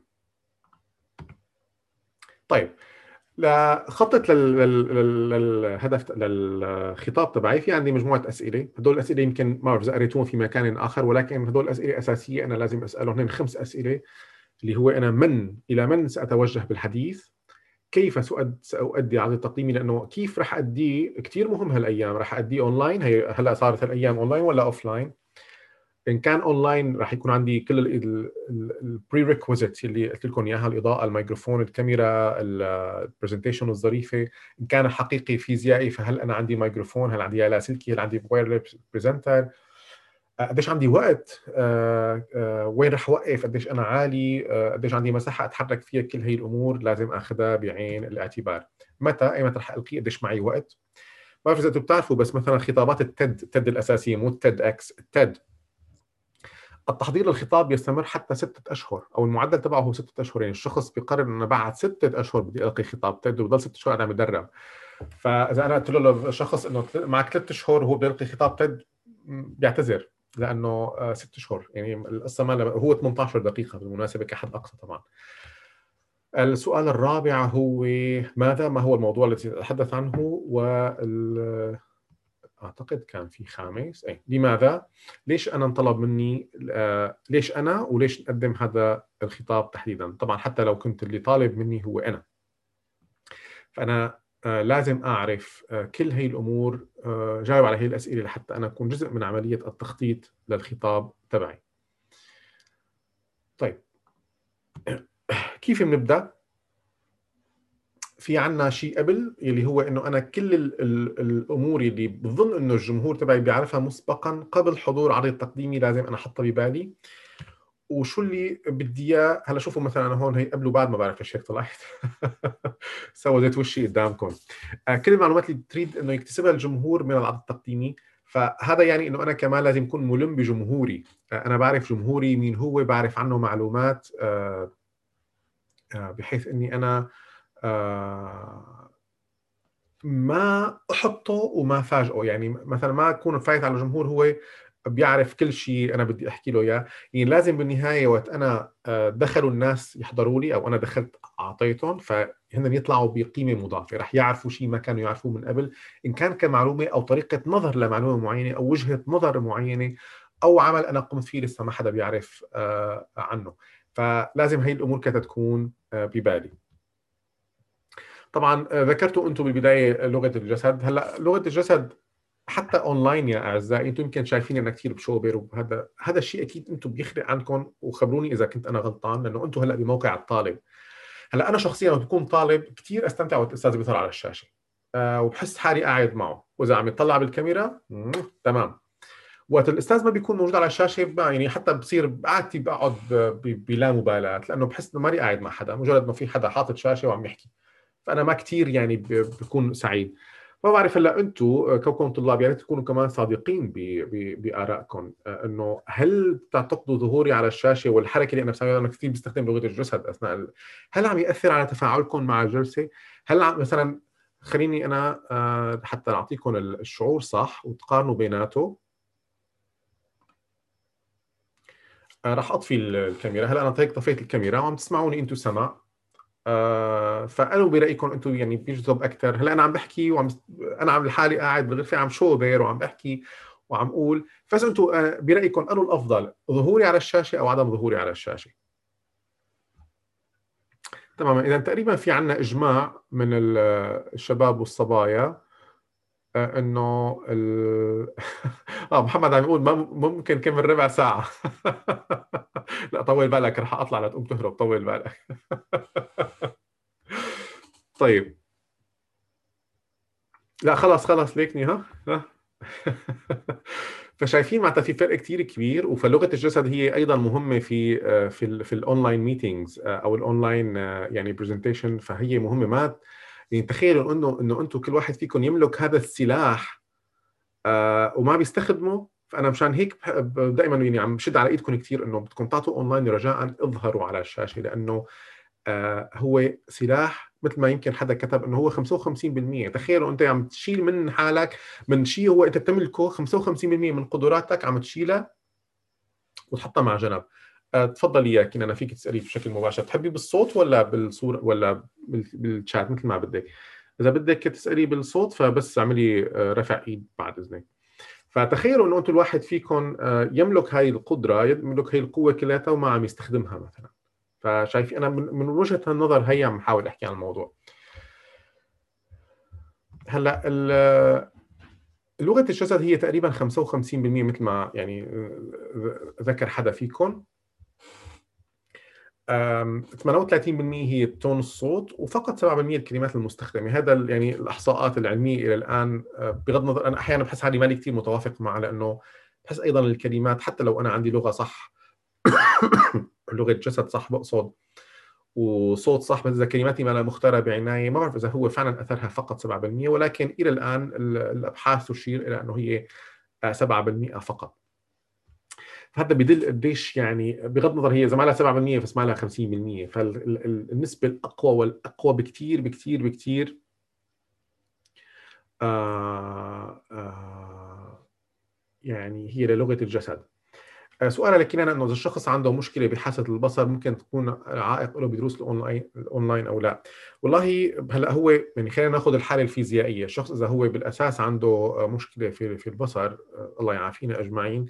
فهو عنده يعني بعتقد صعوبة بأي نوع من أنواع التعلم الفيزيائي والأونلاين. يعني هو بالنهاية عم يعتمد على الحواس الأخرى وليس آه، يعني حتى بالحياة يعني حتى بالتعليم العادي فهو ممكن يكون متواجد بالمكان بالصف ولكن هو ما عم يشوف آه، فراح عليه بالأساس ما عم يشوف لغة الجسد وكل هي الأمور. وهي نفس الشيء أيضا موجودة بال بالأونلاين. فهي تقريبا نفس الأثر هون وهون. ولو أني أتوقع أنه العلم راح يح... يعني عم عم يسعى بمواضيع ال virtual بس يعني إنه بحيث يعطي للشخص من خلال النظارات الواقع الافتراضي آه، يعطيه صور ما حسب طبعا قديش تأثر القدرة أو حاسة البصر عنده للشخص. طيب رح نحكي هلأ آه، سريعا لأنه هدول الأمور يعني أعتقد إنه أنتم يمكن تعرفوه هون. أنا حبيت أحكي على الأشياء وركز على الأشياء اللي كمان اونلاين آه، وفينا نعتمدها كتقنيات للتعامل مع الموضوع. هي تقنيات فيزيائية لإلقاء الخطابات. رح بلش من عند باعد القدمين أعرض من الورك. طبعا هي هدول خلينا نقول هي دائما ال best scenarios يعني إنه أنا وقت بكون واقف فإذا القدمين أنا شوي أعرض من الورك عندي فهذه الحالة الوقوف المثالي. آه، مو دائما نحن يعني فينا نضل واقفين هي الوقفة لأنه ممكن الشخص يحرك يمشي. فممكن تتغير هي الحركة. هون ال visualization والتدريب كثير بيساعد إنه الشخص هي الحركة بالذات إنه أنا مباعد القدمين أكثر من الورك تصير هي الحالة يعني ال default ال auto pilot تبعي إنه أنا هيك. يعني حتى لو صار حركة معينة وتفاعلت مع حدا من الجمهور أو مشيت وقت أرجع أوقف فإني أنا أوقف صح. طبعا الإيماءات والنظر لل... مع الناس مثل ما حكينا بالأونلاين هي جدا أساسية وبالحياة ال... أو بال... يعني الخطابات الحقيقية هي يعني هي كمان أساسية جدا. آه، أكيد كلكم تعرفوا يعني هذا شايفينه المثال يلي الشخص مثلا عم يلقي خطاب وهو طلع بالسقف أو عم يطلع بس آه، بشخص واحد أو بمديره أو بمديرته أو بحبيبته أو بحبيب بخطيبة أو إلى آخره. فدائما نحن لازم الشخص حتى بيسموها عملية الدبليو أو الام إنه أنا أكون عم بتحرك تقريبا ألقي آه، حي الجميع بعيوني أثناء ما أنا عم أحكي آه، الخطاب. هلأ المشي المشي هو يعني في مدرسة بتقول تجي مع المشي في مدرسة إنه لأ ضد المشي. هلأ وكثير من الأشخاص اللي ضد المشي هو لسبب كثير أساسي إنه الشخص ما كثير بيكون واعي على حركته. هلأ أنا من خلال التدريبات اللي كنت ساويها بالحقيقة يعني بصفوف حقيقية فكون الطلاب عندي آه مثلا يطلع يلقي الخطاب تبعه فقول له انت مشيت كثير لا أنا ما مشيت. إنه ما حس على حاله الشخص إنه هو مشي. آه ف آه هي العملية المشي فممكن هون نحن نقول للشخص إنه طب بدك تركز هلأ إنك تضلك واقف ما تحرك لأنه على ما يبدو عندما عم تحرك عم تفقد السيطرة وعم تمشي كثير طبعا المشي كتير المشي هو بحد ذاته جيد ولكن المشي بده يكون بطيء ومسافة محددة. يعني أنا بمشي آه، حتى يمكن بتشوفوا أنتم بالتد آه، بالتد توكس بيكونوا حاطينهم سجادة مدورة حمراء أو مستطيلة ولكن هي بتعطي للشخص الحدود البصرية للتنقل بحيث إنه هو ما يمشي أكثر من هيك يعني لأنه إذا مشي أكثر من هيك مشكلة. هلأ الحالة المثلى هي وقت أنا بربط بين تغيير يعني مثلا أنا عم بمشي يمين ويسار إني أربط المشي أو تغيير جهة المشي. يعني مثلا أنا مشيت على اليمين وقفت وعم بحكي مع الناس كلياتهم. بعدين انتقلت لفكرة أخرى قام أنا مشيت لجهة ثانية دائما استخدم حتى المشي والانتقال من زاوية إلى زاوية أخرى في المساحة المحددة لي اللي أنا بقدر أمشي عليها عند الانتقال من فكرة إلى أخرى أثناء إلقاء الخطاب. هذا الشيء أيضا هذا مساعد بصري هائل للحضور إنه أنا انتقلت لفكرة ثانية فأنا اذا عم غير زاويتي وعم انظر آه، عم عم أمشي بجهة ثانية الظهر والرأس لازم يكونوا أيضا آه، ممدودين. وطبعا وقت أنا بمشي وبحكي دائما لازم العيون مع الصدر تماما. يعني دائما توجه يعني أنا مثلا مو ما بعرف هلأ خليني آه، أعمل هيك. يعني أحيانا كمان من الأشخ... الأخطاء اللي بشوفها كثير شائعة إنه الشخص إذا هو عم يمشي بزاوية معينة على المسرح فممكن هو يصل للزاوية فهو يعني كمان عم عم ينظر يعني جسده متجه هذا الاتجاه وهو بلش يحكي مع الناس هيك. دائما العيون مع الصدر. يعني دائما نحن بنفس الاتجاه عم نحرك مع بعضنا.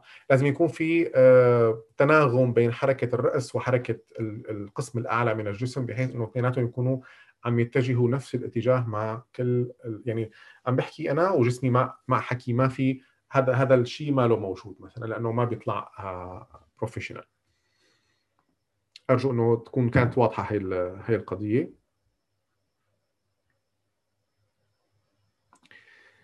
آه، تمام يا محمد. هلا وقت بيكون نحن في عنا آه، الحضور تبعي أنا مقسم لفرقة وأنا عم بمشي بيناتهم هذا شيء آخر.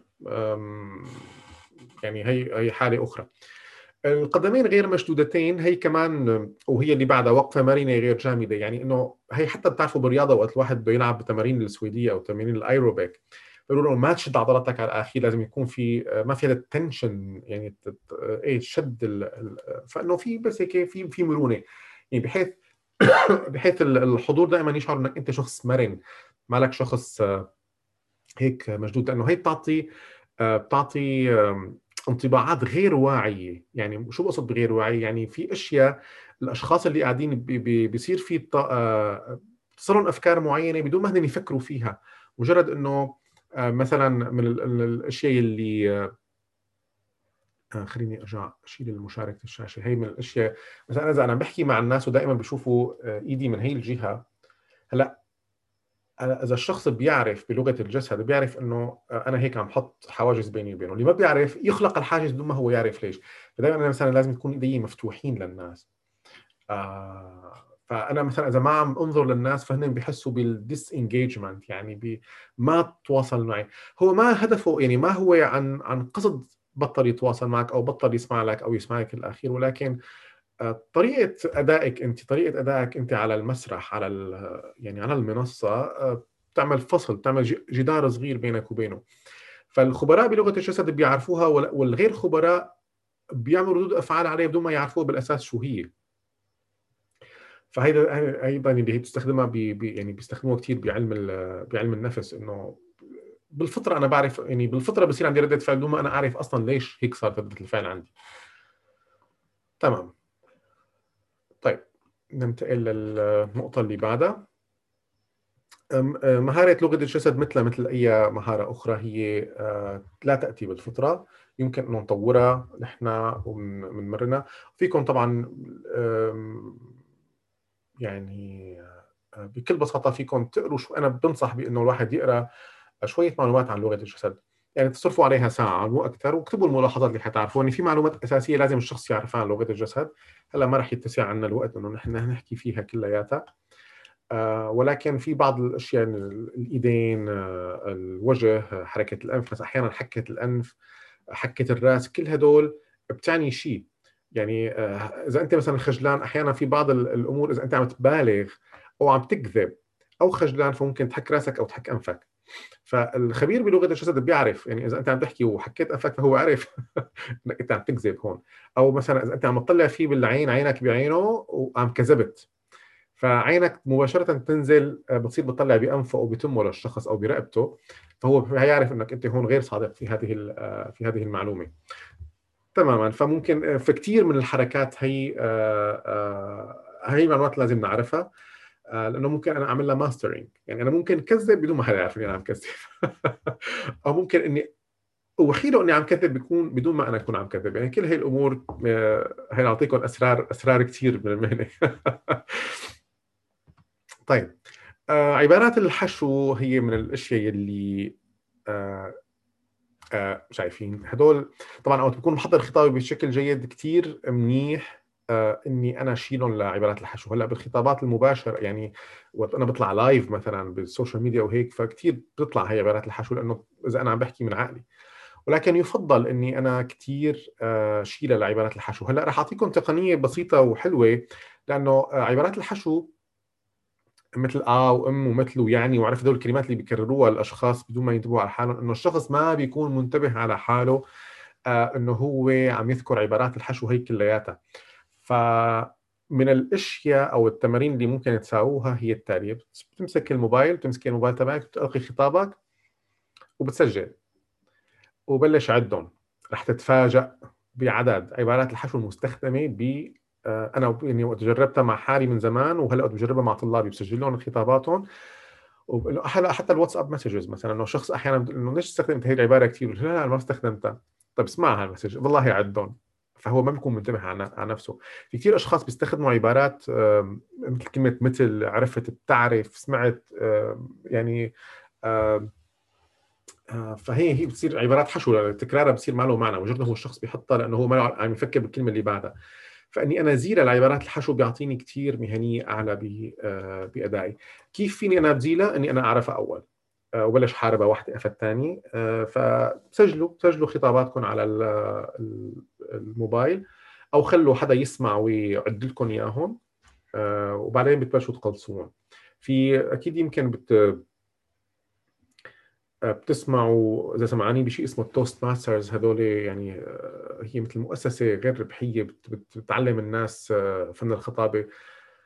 هي نشأت بأمريكا وهلأ منتشرة بكثير كثير دول العالم، أنا كنت مشارك فيها بزماناتي و فأحد التمارين اللي بيساووا إنه كل ما بيطلع حدا بيعدل بيلقي خطابه في شخص بيسموه الآ والأم كاونتر العداد يعني بيعدل له. فبتلاقي وقت تبلش تدريبك معهم مثلا بتبلش إنه إذا مثلا خطابك خمس دقائق طلعت ب 25 آه و13 أم ومدري شو. فمثلا بعد شهرين من التدريب إنه هن صاروا تقريبا العشر فقط فقط لأنه أنا صرت واعي لأني أنا شو عم أقول. بس أنا بدي أقول إنه مهم نعرفهم وبلش نحاربهم وحدة after ثاني أه بعتقد حكينا عن احتراف العرض التقديمي. أه في عندنا اليوم أدوات كثير بتساعدنا. استخدموا Canva. Canva في نسخة مجانية بتساعدكم كثير أه يعني تساوي presentations حلوة. شوفوا ال SlideShare شوفوا يعني استفيدوا من شغل ناس ثانيين آه، اشتغلت هي presentations حلوين. اقروا عن هلا العروض التقديمية تبع هي الأيام إنه شو مثلا شو هي العناصر اللي لازم يكون فيها.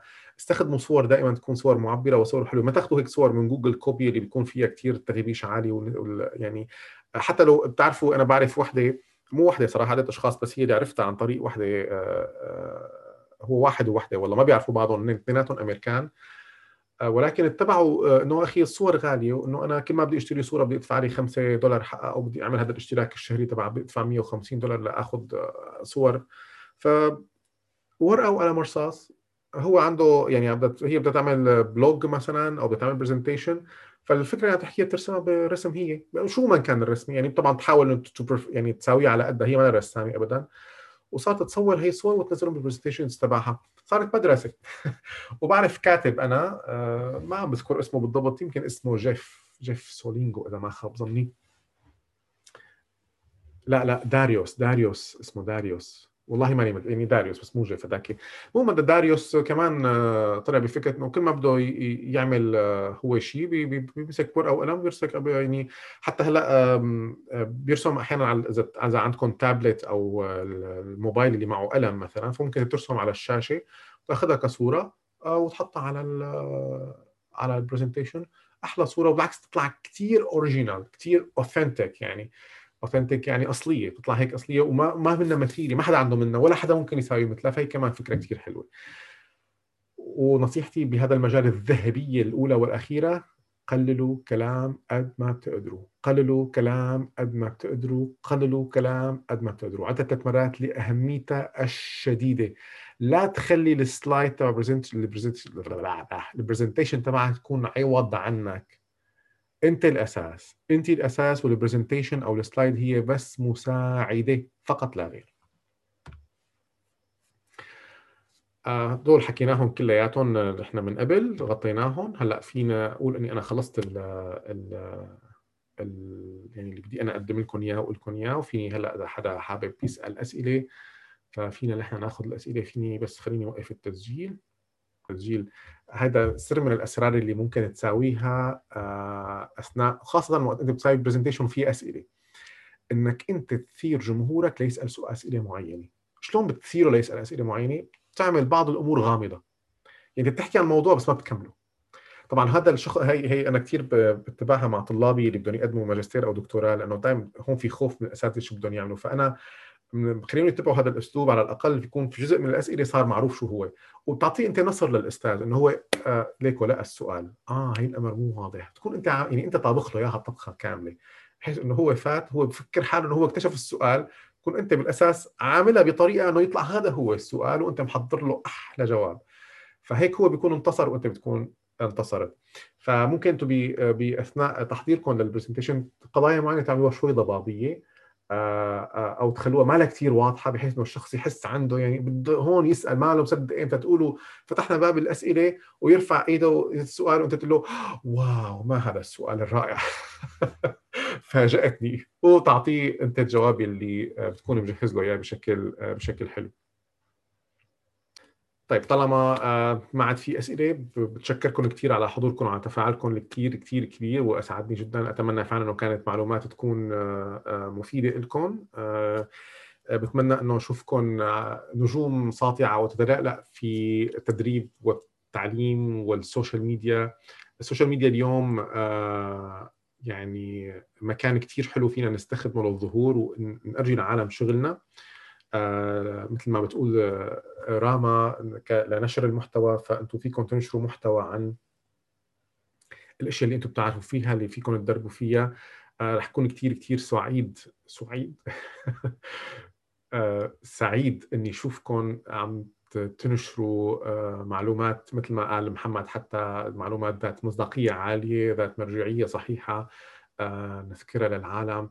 لأنه الناس كثير بحاجة. أنا بالمناسبة هذا كان جزء اللي فاتني من الجواب يا محمد إنه أنا كيف بحارب المعلومات الكاذبة بإني زيد من المعلومات الحقيقية. فنحن كثير دور علينا دور إنه نحن آه آه يعني آه نقدم معلومات حلوة معلومات صحيحة. هيك بنكون كمان نحن عم نحارب المعلومات الكاذبة. وبنقدمها بطريقة حلوة وبطريقه صحيحة فبنخلي الناس تنشد لها بشكل أكثر تتابعها بشكل أكبر. بتمنى لكم كل التوفيق يا رب. آه، وإلى اللقاء إن شاء الله في آه، جلسات آه، قادمة.